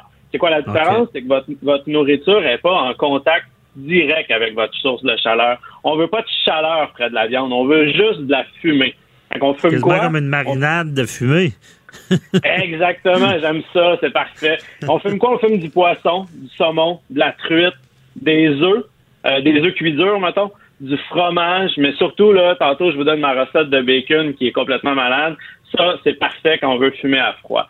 Fait quand on fume à froid, on fait pas ça à, 35 degrés, 67 euh, avec l'humidex, là on attend que les températures extérieures soient un peu plus basses. Tu sais, quand on a besoin de notre petite laine pour sortir dehors, parce que sinon, s'il fait 30 degrés, ben, vous mettez votre saumon dehors pendant 3, 4, 5, 6 heures à 30 degrés.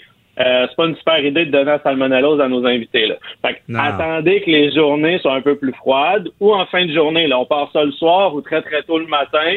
Quand il fait là, 15 degrés et moins, là, je voudrais que là, ça commence à être le temps idéal pour euh, pour fumer à froid. Puis ce qui est le fun avec ça, c'est qu'on n'a pas besoin d'avoir des, des barbecues à 4-5 000 pour s'amuser ou même d'avoir un barbecue au charbon. Vous allez sur Internet ou en boutique, il y a des petites boîtes de métal.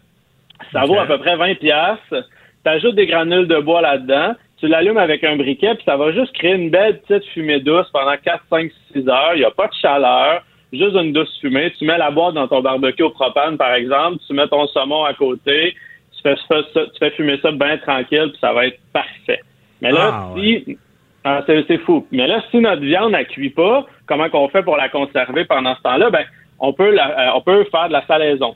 Euh, ça, c'est un hit chez nous avec les enfants, là, c'est le bacon. Ça, c'est un classique. Du bacon maison fumé à froid, là, c'est un aller simple vers le bonheur. Ça goûte le ciel, ça va ça va pimper vos déjeuners, puis vos dîners, vos soupers, même le dessert, vous faites un millefeuille au bacon, un club sandwich, un BLT, là, on dit tout est bon dans le cochon. Euh, vous allez vous allez chez le boucher, puis vous prenez un flanc de porc. C'est quoi le flanc de porc, là? C'est la bédaine du cochon. C'est son ventre, c'est la pièce de bacon. C'est aussi ça quand vous allez, euh, des fois au restaurant, les flancs de porc croustillants qu'on peut faire, là, c'est la même pièce. Donc, on prend notre flanc de porc, on prend du gros sel, et là, on prend de la nitrite et de l'érythorbate de sodium. C'est quoi ça? La nitrite, l'érythorbate, érythorbate, c'est deux additifs qui servent à fixer la couleur rose du bacon. C'est quand vous faites un rôti, quand vous faites un rôti porc à maison, là, quand il sort, il est brun, mais quand vous faites votre bacon, quand vous achetez votre bacon à l'épicerie, il est rose. C'est à cause de cet additif-là qui fait. Ça fait en sorte qu'on va éviter le, botulisme. quand vous achetez votre jambon tranché à l'épicerie, il y en a dedans. Ça se vend dans les boutiques de barbecue, c'est quelques grammes. Ça va faire en sorte que quand vous allez sortir votre bacon, il va rester rose comme celui que vous achetez à, à l'épicerie. Mais là, on n'ajoute pas notre gros sel puis nos, nos, nos, notre nitrite un peu n'importe comment. On ne joue pas aux chimistes amateurs. Vous, ah. là, vous, vous, pesez votre flanc de porc, vous allez sur Internet voir les proportions que ça prend, parce que ça dépend de la grosseur de votre flanc de porc. On peut pas y aller à l'œil. Vous cherchez calculatrice de salaison, vous allez en avoir plein. Vous dites, j'ai un flanc de porc distillé, ils vont vous dire, ça vous prend X grammes de gros sel. C'est pas super compliqué, c'est juste qu'il faut prendre le temps de le peser pour le faire comme faut. Euh, on s'amuse, là. après ça, on va s'amuser en mettant du poivre, de la cassonade, de la coriandre, moulu, du paprika. Ça, vous y allez au goût. Mais pour la quantité de sel et de nitrite, là, ça, on essaie d'y aller plus, euh, plus précis. Fait que là, on frotte notre, notre flanc avec notre mélange de sel et d'épices, bien comme il faut des deux côtés, autant du côté de la, de la peau que, que de la chair. On place ça soit dans un gros sac Ziploc si ça rentre ou dans un plat hermétique qu'on qu'on va envoyer au frigo. Là, on laisse aller de 8 à 10 jours. Donc, c'est pour ça que je vous dis, il faut commencer déjà à planifier notre automne. Oui, c'est ça, il faut planifier. Une, dizaine de jours au frigo. Là, on le sort du frigo, vous allez voir, il va y avoir beaucoup d'eau dans votre euh, dans votre plat. On le rince bien comme il faut à l'eau froide pour enlever le sel et les épices. Là, pendant 10 jours, le sel et les épices vont avoir bien rentré à l'intérieur de la viande. Vous l'épongez comme il faut et on le remet au frigo une autre journée pour qu'il sèche bien à, à sans, sans recouvrir. On, le laisse, on le laisse respirer. Après une journée de, séchage, là, c'est vraiment le, jour J, c'est le grand jour. C'est là que vous allez avoir les, larmes aux yeux devant tant de beauté. c'est là que notre flanc de porc va devenir du bacon. C'est là que la chenille devient papillon. On fait fumer à froid. on fait juste une petite fumée le fun. Là. Comme je vous ai dit, là, le petit appareil pour fumer à froid que je vous ai parlé tantôt, on peut aller d'à peu près 5 à 10 heures. Mais là, je veux pas une grosse fumée blanche papale. On veut juste une petite fumée très douce. Soyez pas inquiets. Même des fois, on la voit presque pas. Mais faites-vous en pas, ça va, ça va goûter. Pour la durée du combien de temps on fume? Ça dépend de, de, de, du, de votre goût pour la fumée. Si vous dites, moi, ce que j'aime avec mon bacon, c'est deux œufs c'est, ce que je veux, c'est de manger deux œufs bacon, ben, visez plus un 5 heures. Si vous dites, non, je veux, euh, je veux me faire euh, un carbonara avec ça, je veux que ça goûte plus, euh, ben là, on peut aller jusqu'à à peu près 10 heures. Fait que ça dépend vraiment de votre goût. Une fois que votre bacon a été fumé de 5 à 10 heures, on le laisse encore au frigo à, sans être couvert pendant à peu près deux jours. Ça sert à quoi? Ça sert à faire en sorte que la saveur de la fumée elle pénètre bien dans la viande, mais qu'elle s'adoucisse, qu'elle se mélange avec la viande pour pas que ça goûte juste de la fumée. Parce que quand vous allez le sortir, si vous en goûtez un morceau, vous allez dire Waouh, c'est fort en bouche la fumée. Mais vous le laissez aller deux jours, ça va modifier la texture, votre bacon va être plus fondant, il va être plus doux en bouche, il va être vraiment plus funky, il va être le fun. Ici, par exemple, si vous décidez de faire fumer des fromages, vous allez à l'épicerie, vous achetez des fromages cheddar, vous, vous, déballez ça, vous mettez ça dans le fumoir, c'est la même chose. Une fois qu'il est fumé, il est fini de fumer pendant à peu près deux, trois heures, vous l'emballez idéalement pendant une semaine, le temps que la saveur de fumée devienne plus en harmonie. Là. Ça, c'est pas juste pour le bacon. Quand on fume à froid, souvent, on le laisse aller un peu pour pas que ça goûte trop fort. On veut que ça goûte le fromage, on veut que ça goûte les épices de votre bacon, puis que la fumée vienne juste rehausser les saveurs en arrière. Là. Donc là, vous avez votre bacon parfait après deux jours. Vous le sortez du frigo. Vous le tranchez là, le plus mince possible pour faire des belles tranches de bacon. Vous pouvez vous garder un des morceaux plus gros pour faire des lardons. On fait, on fait ça dans, je sais pas, un carbonara, on se fait un BLT. On peut se faire des pizzas maison. Il vous reste un reste de pulled pork de là deux semaines que vous avez mis au congèle. Vous le sortez. Pizza, pulled pork, bacon, sauce barbecue, fromage Monterey on peut se faire un brunch avec les amis, bénédictine avec un pain brioché, bacon maison, mimosa. Je pense que, sincèrement, il n'y a rien de mieux pour étirer l'été jusqu'en octobre. Non, puis là, tu viens de me donner faim sévère, comme on dit. ça, ça semble alléchant, ouais. Fait qu'on invite les auditeurs à faire ça. Je comprends qu'il faut quand même prévoir parce que le processus, c'est à peu près combien de jours? Ah, ben là, on est à presque deux semaines, mais tu sais, c'est pas important parce que c'est tellement bon que ça ben oui, là, là, on C'est encore meilleur quand vous le préparez comme ça. Merci beaucoup, euh, Maxime Couture. Euh, super intéressant, puis ça donne faim. Bonne fin de journée. Bye-bye. Merci, salut. Déclarez-vous solennellement de dire la vérité, toute la vérité et juste la vérité. De 9 à 11. Avocat à la barre. Avec François-David Bernier. Intimidation et voie de fait au port de Montréal. Il y a eu neuf arrestations chez les grévistes. Ça joue dur, cette grève-là. Ça joue dur. Euh, donc, on veut, comprendre, c'est quoi la, qu'est-ce qui se passe au port de Montréal? C'est quoi la grève? C'est quoi les, les, impacts sur notre vie personnelle?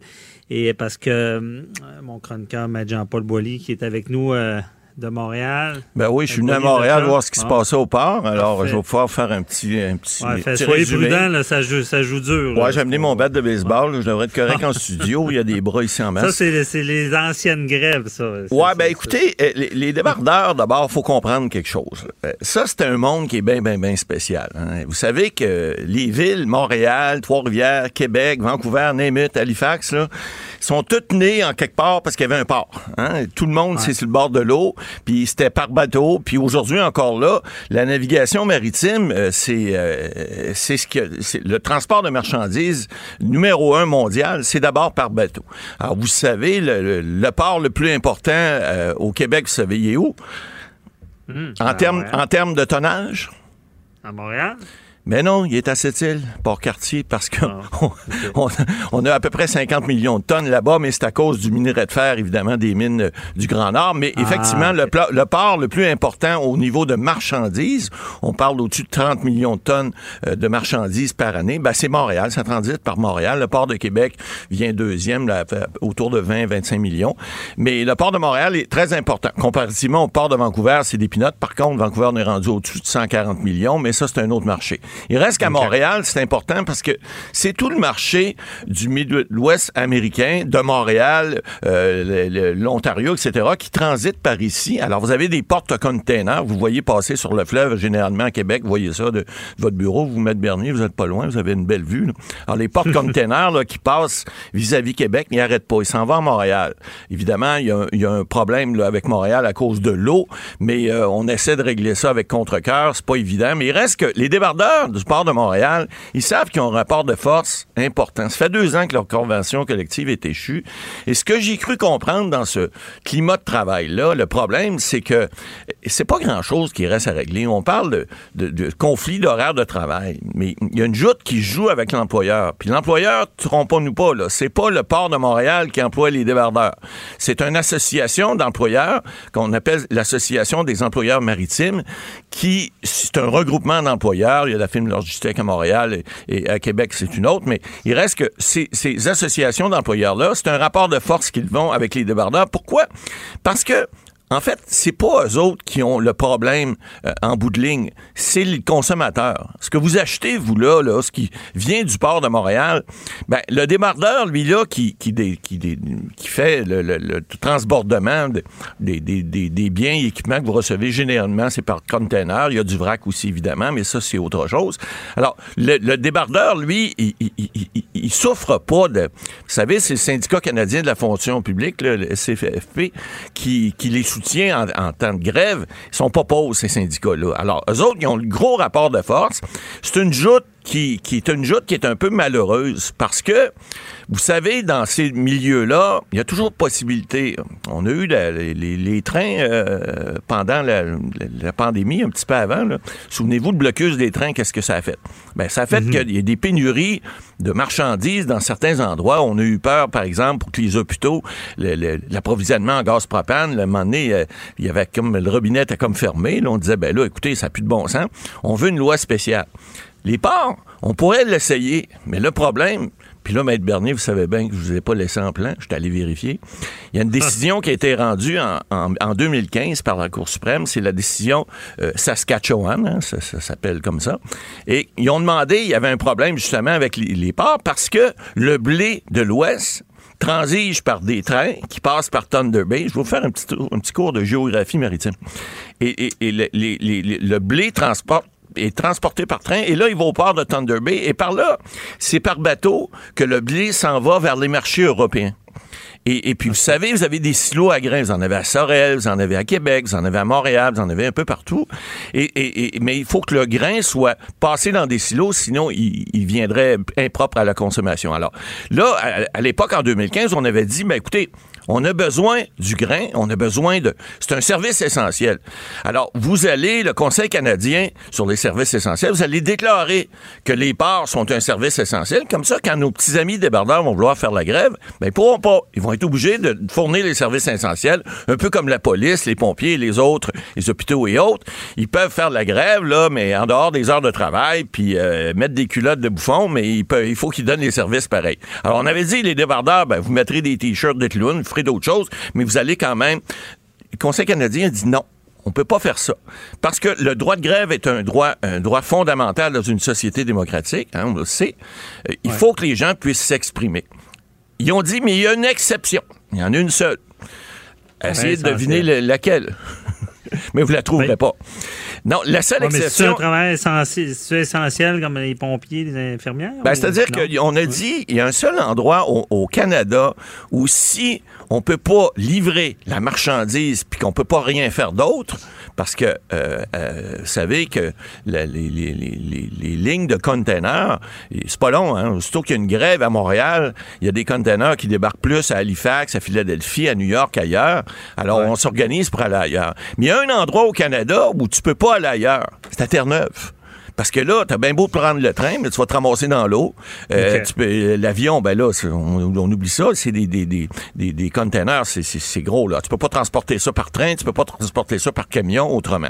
Alors, ce que le Conseil canadien a dit à ce moment-là, c'est le seul endroit où ça va être un service essentiel, c'est à Terre-Neuve. Alors, nos amis Newfie, ben, sont pas si Newfie que ça, finalement. Ils réussissent à avoir également, eux autres, des services de containers. Puis là, ben, en fin de semaine dernière, ben, pas en fin de semaine, cette semaine, vous avez lu la nouvelle en entrée après. Là.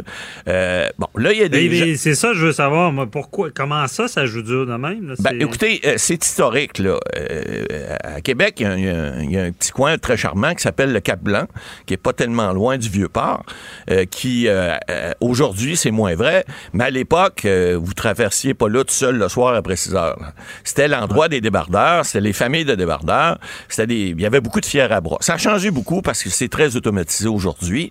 Les gens sont plus civilisés, les représentants syndicaux aussi le sont aussi, mais euh, à l'époque, c'était, ça jouait du bras et c'est- écoutez, il y avait une, une vieille blague qui, qui, était, qui était, qui tournait autour des débardeurs. Il disait tout le temps, ah, un débardeur, c'est pas pire, ils ont des bons salaires, mais un débardeur, un débardeur avec sideline, une job d'à côté, autrement dit, quelqu'un qui est capable de se ramasser un peu de, de, de biens à travers les biens qui sont, qui sont transigés par le port, ben, c'est plus payant. Bon, il y avait beaucoup de, de, de de mafia là-dedans. Il y avait beaucoup de, de- il y avait beaucoup d'interventions du monde interlope auprès du monde des débardeurs. Ça a changé énormément aujourd'hui. Je dis pas que c'est le cas, mais il reste que s'il y a des rapports de force qui se font et ce sont des syndicats qui sont très très forts. Alors, ce qui s'est passé à fin juillet, et puis là, je vous, le- je vous ai mis de la table parce que vous savez, j'aime ça mettre la table. Des fois, c'est long. Euh, mais euh, il faut comprendre que là, les débardeurs au port de Montréal s'en sont pris non pas à l'association des arrimeurs qui sont leurs patrons, hein, le, le, le À Montréal et, les autres, euh, euh, mais non, euh, la compagnie d'arrimage à Québec et sur le reste du Saint-Laurent. Non, non, ils s'en sont pris au cadre de l'administration portuaire de Montréal. Eux autres, l'administration portuaire, c'est l'administration, comme au port de Québec et tous les ports canadiens, ce sont les gens qui sont chargés de faire affaire avec les associations de- en fait ce sont des clients qui sont ce sont les, les, les, les débardeurs sont en quelque part des employés des clients des ports. Donc ils s'en sont pris aux gens, c'est un peu comme je sais pas moi tu vous travaillez pour euh, un magasin dans un centre d'achat euh, Walmart n'importe lequel et au lieu d'en en prendre à votre employeur, vous en prenez au propriétaire du centre d'achat qui loue le local. C'est un petit peu ça. Alors là, ils s'en sont pris aux agents de sécurité du port de Montréal et aux gens euh, qui sont à la direction, à l'administration ou à la gérance du port de Montréal. Là, évidemment, ben ça n'a pas plu à tout le monde. Ils ont porté des plaintes et ça a débouché là, sur. écoutez, on parle de manifestations qui auraient eu lieu à la fin juillet, vers le 29 juillet, si je ne m'abuse. Puis là, ben, aujourd'hui, le 14 août, on parle d'arrestation qui aurait eu lieu hier ou avant-hier. On parle de neuf personnes. C'est pas rien. Des, des plaintes d'intimidation. On parlait de, de, de batte de baseball tout à l'heure. Alors, évidemment, c'est pas des doux, des fois. Ils prennent des, des, des processus qui sont des fois un petit peu, euh, on dirait, euh, euh, répréhensibles. Et, puis là, ben, il va falloir qu'ils payent pour les pots cassés. Ces gens-là vont se ramasser possiblement avec des accusations et des casiers judiciaires. Bon, c'est pas intéressant pour tout le monde. La grève euh, au port, là, ça nous touche comment là, dans notre quotidien? C'est un peu comme avec les trains, c'est l'approvisionnement. Ben, c'est ça. Écoutez, là, euh, quand on parle de 30 millions ou 30, peut-être, j'ai pas les chiffres là, de 2019, je prends les chiffres de 2017, les derniers que j'ai disponibles, 31 millions. Euh, c'est de beaucoup, beaucoup, beaucoup de marchandises, donc qui transigent. Évidemment, comme je vous dis souvent, ces marchandises-là sont pas juste pour la grande région de Montréal, mais le Midwest américain. Après ça, c'est transporté euh, par train et par camion vers des, vers, vers d'autres endroits, que ça peut être le, nord des États-Unis ou le, bon, enfin, l'Ontario, etc. Mais tous ces produits-là, on parle de 30 millions de tonnes, ben, ça en fait des, des, des, des, boîtes de cornflakes. ça. Alors, évidemment, tous ces produits-là, ben, comme ils peuvent pas transiger par le port de Montréal, ben, s'ils transigent par, par exemple, Halifax ou Philadelphie, ben, ça augmente les coûts de transport parce que le transport par bateau est beaucoup plus économique que le transport par camion et par train, effectivement.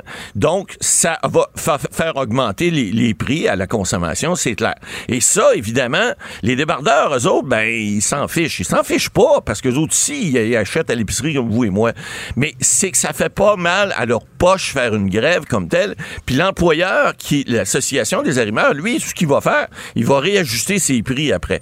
Là où il y a un problème, par contre, que ces gens-là se tirent dans le pied des fois, c'est qu'on sait que le port de Montréal est constamment, doit constamment se débattre pour garder des marchés. Le problème, c'est la profondeur d'eau. Alors, le port de Montréal n'est pas, par exemple, le port de Québec, il y a 15 mètres d'eau en, eau basse, donc ce qui fait que des, porte-containers de 6-7 000 boîtes peuvent euh, euh, aller au port de Québec. Ils peuvent pas venir à Montréal. Montréal, on parle d'un maximum. On dit 4 000, ça, on est généreux à, marée haute, là. Mais on parle de 3 000, 3 500 boîtes. Donc, les coûts de transport sont beaucoup plus élevés si vous allez dans un port avec un bateau qui transporte moins, hein, c'est mathématique. Donc, ce qui fait que si Montréal perd des lignes, même à 3000, 4000 boîtes, ben, ça va faire en sorte que les coûts euh, vont être encore plus élevés, puis ils vont perdre, ils vont perdre ces marchés-là au profit de marchés, par exemple, Philadelphie, New York, même Halifax, peut-être éventuellement Québec. Écoutez, j'en veux pas au port de Montréal, mais je pense que les débardeurs devraient le comprendre, puis éventuellement, s'ils veulent garder leur job, parce que c'est des belles jobs, hein, c'est des jobs payants, ben, s'ils veulent garder Ah oui. ça, il va falloir, je pense, qu'ils se mettent, mettent un petit peu d'eau dans leur vin, puis arrêtent de sortir les battes de baseball. Ben oui, ça c'est certain. Et puis euh, en espérant que ça dure pas trop longtemps. Ben ouais. Ouais. Matt Boily, euh, bon, vous allez être euh, présent euh, durant la, la saison d'automne. On va essayer d'être là, on va essayer d'être là, c'est sûr. Ouais. Alors, on recommence le 29, comme on le dit. Ouais, c'est 29 ça. août. On va avoir un beau programme. Vous savez que j'ai fait des statistiques. Vous savez que comment j'aime ça, là, vous dire comment est-ce qu'on est bon l'émission Avocat à la barre. Ben, on va être rendu à l'automne, bon an, mal an, pour la troisième année. On va être pas loin de 1000 sujets qu'on va avoir atteints, d'après moi, après un mois, un mois et demi, parce que là, euh, avec votre petit remplacement cette semaine, vous en avez fait encore une vingtaine. Alors, on est rendu à presque 950 sujets d'actualité juridique et judiciaire. Ouais. Ça fait qu'à Et puis on rappelle aux auditeurs, euh, avocat là-bas, on couvre large aussi. Oh oui, fois, on ratisse large. euh, votre beaucoup de prochain, vedettes votre qui nous prochain parlaient invité, d'ailleurs, en, en démontre très bien l'utilité. Mais, et- et- Ah. mais on, on ratisse large, mais on essaye toujours d'être dans le domaine, entre guillemets, de ramener ça Ben au, oui. au juridique, au judiciaire. Et puis, évidemment, ben, à l'automne, ça sera le fun de pouvoir, euh, pouvoir continuer à discourir de tous nos sujets intéressants, av- avec vos questions qui sont toujours pertinentes et euh, Ouais. vos points qui, euh, Merci, effectivement, amènent euh, amène à la discussion et à la- surtout à la compréhension des gens. On espère que ce qu'on dit, des fois, on prend des mots puis on se fait dire par la haute direction, arrêtez vos termes juridiques. Ben, les termes juridiques, c'est du français. là. Pareil, excusez-nous, la gang Ah, en ben, haut. là. Mais il reste on vulgarise puis on essaie Ouais. d'y aller avec des mots que tout le monde peut comprendre puis euh, en vous tous comprenez. les sujets, je vous mets au défi, tous les sujets ont un, angle juridique dans l'actualité, à Exact. peu près tous. Et même votre Même prochain on a invité. fait les, faut le faire, on a fait les crimes du barbecue là. On les a toutes faites. Alors, on se revoit, Bon, ben, évidemment, merci Matt dans Boily, deux on semaines. se voit, euh, ouais, certain. Bonne fin de journée, bye bye. Bye bye. Le buzz de Vincent Dessureau. On parle à Vincent Dessureau, animateur à Cube, qui va être en ondes tout à l'heure à 13h après LCN. Bonjour Vincent. Salut François-David. Salut. Bon, yes, on, on a encore des bons sujets. Ben, surtout Euh, que, euh, écoute, vous aviez raison parce que je, on va parler de euh, dossiers juridiques un peu. Là. Oh, il y a- bon, Et de poursuites. Oui. yes, des poursuites. Non, c'est pas vrai. Non, mais- Euh, et là, le premier sujet, là, de- tous les parents connaissent ce jeu-là, le populaire jeu en- en- de, qui est en guerre justement contre Apple et Google. Il y a du chichi, c'est Fortnite qui, qui euh, sera plus accessible avec Apple et Google. Effectivement, euh, et c'était euh, bon, on, on aurait pu euh, bon voir ça venir quand même parce que ça fait un certain temps que des euh, jeux euh, critiquent Apple et Google pour le Google Play Store et le Apple Store, ou le App Store en fait, le, pas le Apple Store, le App Store Mhm. vraiment pour les applications, Euh, parce que dans la, pl- la plupart des jeux maintenant, la façon de faire de l'argent, c'est pas de charger le gros prix pour le jeu comme tel. On va pouvoir télécharger un petit jeu là, sur euh, iPhone, des fois souvent gratuitement ou à quelques dollars. Mais c'est ensuite, une fois dans le jeu, que là, on va te demander de l'argent du jeu. Là. Ça peut s'appeler. Acheter des. J'ai ben, j'ai- j'ai des en- ben, j'ai- un enfant qui, qui, a pogné- qui, qui aime le jeu. Là, tu peux acheter des. des, des, des- je sais plus c'est quoi le titre. Là, des, Il y a des skins. Des options, là. Entre autres, parce que là. pour Fortnite, c'est des V-Bucks qu'on appelle Ah, et ça te permet d'acheter euh, des ce qu'on va appeler des skins ou des dons pour modifier euh, l'arme que tu vas utiliser, acheter des nouveaux costumes, personnages. Pour euh, même pour moi là, qui est un gamer mais d'une autre génération, pour moi payer pour avoir un chapeau euh, loufoque, ça m'intéresse pas. Si, est-ce que l'arme est meilleure? Est-ce que tu vas gagner plus? Non, Ouais. ben là je paierai pas pour ça. Je peux avoir le premier personnage classique, je m'en fous. Euh, mais bon, euh, ça marche au bout. Ça Les- marche. Même, même j'ai vu dans Fortnite, il y y a des danses. Ah oui, ben c'est- tu peux payer pour des danses, je peux payer pour. euh, ben pas de. Évidemment. Ah oui, hein, pas là-dedans. payer Dis pour. même, non, pour ça pouvoir, paraît pas bien. pouvoir s'ajouter quelques mouvements de danse un peu plus loufoques. Euh, et euh, Apple prend, par exemple, que par exemple pour Apple, une commission sur cette app. Mettons, vous achetez euh, 100 V-Bucks, puis ça coûte euh, 5 là. Je lance ça comme ça. Euh, Apple va prendre 30% en frais. Alors, tout l'argent, imaginez-vous pour un jeu comme Fortnite qui a euh, 350 millions de joueurs là, depuis le lancement en 2017, c'est une rentrée d'argent qui est incroyable là, pour Apple. Ben oui, à pratiquement rien faire. là. On comprend qu'il y a de la maintenance. et C'est ce que Apple dit. Là. Dit, ben, nous, on assure une plateforme qui est sécuritaire, euh, éviter les pirates informatiques. Mais est-ce que, écoute, euh, je, je pense qu'ils font un profit qui est absolument énorme sur des applications comme ça. Et euh, pour Fortnite, ben, c'était trop. Alors, ce qu'ils ont décidé de faire, c'est de trouver un système pour contourner la cote, en quelque sorte, de Apple. Alors, dans le jeu, on est capable maintenant d'acheter des V-Bucks, donc la monnaie du jeu, sans enfin, en passant directement par le site euh, de Fortnite. Alors, ça permet d'éviter, et même euh, Fortnite donne un bonus si tu passes directement par ce système-là, parce qu'évidemment, eux, ça leur avantage quand même pas mal. Et euh, ben, ça a amené à une décision au départ de Apple, mais dont Google vient de faire la même chose il y a quelques heures, et c'est de bannir l'application de leurs euh, deux systèmes. Alors, on ne peut plus la télécharger. On peut encore y jouer si vous avez déjà l'application, mais vous ne pouvez plus la mettre à jour.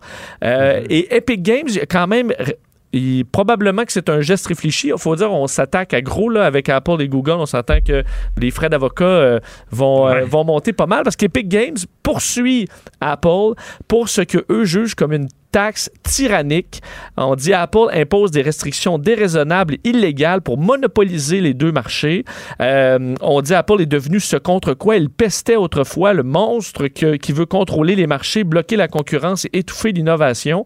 Euh, alors, et, et ce que certains analystes semblaient croire, c'est que pour Epic Games, ce mou- ce- ce- cette décision-là là, de contourner, c'est un peu un hameçon là, dans le but de prendre Apple en défaut pour prouver qu'ils qu'ils ont vraiment euh, trop de mainmise parce que des plateformes du genre pour faire connaître ou euh, distribuer des applications, il n'y en a pas d'autres là, euh, très aussi puissantes que l'Apple Store ou le Google Play Store. Alors, ils ont en quelque sorte bâti pour eux-mêmes un très bon dossier pour aller présenter ça devant les tribunaux et de trancher. Et c'est un jeu, écoute, c'est une cause de milliards de dollars, évidemment, parce que la décision par la suite, Apple peut baisser le tarif après à 15% après un an ça va bien, mais c'est encore énormément d'argent pour euh, faire à peu près rien, là, à part euh, mettre le, le jeu euh, dans la, la banque à jeux, là, disons. Ah, Alors, ça va direct dans la poche. Ben oui. Guerre de géants. À la guerre, il y a des- il blessés des deux côtés, par exemple. Ben oui, devraient exact. s'asseoir à une Mais- table puis à- négocier, mais... Mais admettons, euh, admettons Apple là, qui veulent embaucher là, ben, les meilleurs avocats. C'est combien de l'heure? euh, le mettons les top avocats aux États-unis. Et aux États-Unis, c'est- c'est des Ouais, hein? 1000 1000 dollars de l'heure et plus. Ah oui, minimum. Facile. Bon, hein, c'est quand Ben, même. j'ai- euh, J'ai toujours dit, moi, en tant qu'avocat, je suis pas dans le bon pays parce que. Oui, c'est ça. Hey, ils faut- poursuivent, ils, ils obtiennent des millions. Hey, L'histoire de Café Chaud, McDonald's, Ouais, oui. un million, parce que c'est à, à peine. Ben, quand on voyage aux. États-Unis, on voit les panneaux euh, qui t'invitent à poursuivre à peu près, à peu près tout le monde. Mais quand ta compagnie comme Apple vaut ben, presque 2000 milliards, ben, Ils ont les écoute, moyens. euh, ils ont les moyens de s'embaucher une, une belle équipe euh, au contentieux. Ben oui, belle équipe. C'est bon. Hey, après ça, on parle du Pentagone qui augmente euh, ses enquêtes sur les ovnis. Y a-t-il un problème d'ovnis? euh? On a un problème d'OVNI aux États-Unis qui dure depuis plusieurs années maintenant, euh, de sorte que le Pentagone se crée un nouveau groupe d'enquête euh, qui va enquêter sur euh, la présence d'OVNI au-dessus de bases militaires américaines. Et c'est pas une fausse nouvelle, c'est pas une, euh, une nouvelle insolite, c'est vraiment du réel parce que euh, dans les derniers, dernières semaines même et euh, depuis quelques années, on a dévoilé des images. euh, et quand on dit ovni, là, ce n'est pas nécessairement de nature extraterrestre. C'est des objets volants non identifiés, mais qui ont été filmés par des pilotes de la US Navy. Alors, des pilotes qui sont chevronnés. Euh, les pilotes ont l'œil quand même. C'est t- toujours... euh, on comprend que souvent, ça vient d'un fermier là, euh, un peu chaud euh, dans le, le Midwest américain, là, les, les rapports d'OVNI. Mais quand ça vient d'un pilote de chasse qui a l'œil pour repérer des euh, avions ennemis, pour euh, analyser la vitesse, la direction d'un appareil pour deviner si cet appareil-là a des capacités hors normes. Mais c'est ce qu'a vu dans au moins deux, euh, deux cas très célèbres, euh, entre autres en 2014, où euh, on voyait un, petit objet à peu près de la grosseur d'une valise, dit-on, couleur argentée, qui se serait comporté de façon vraiment inhabituelle et un autre espèce d'appareil qui semble flipper sur le côté, atteindre des vitesses folles. Et on entend mhm. même sur les, les, extraits radio les pilotes qui n'en reviennent pas de ce qu'ils sont en train de voir.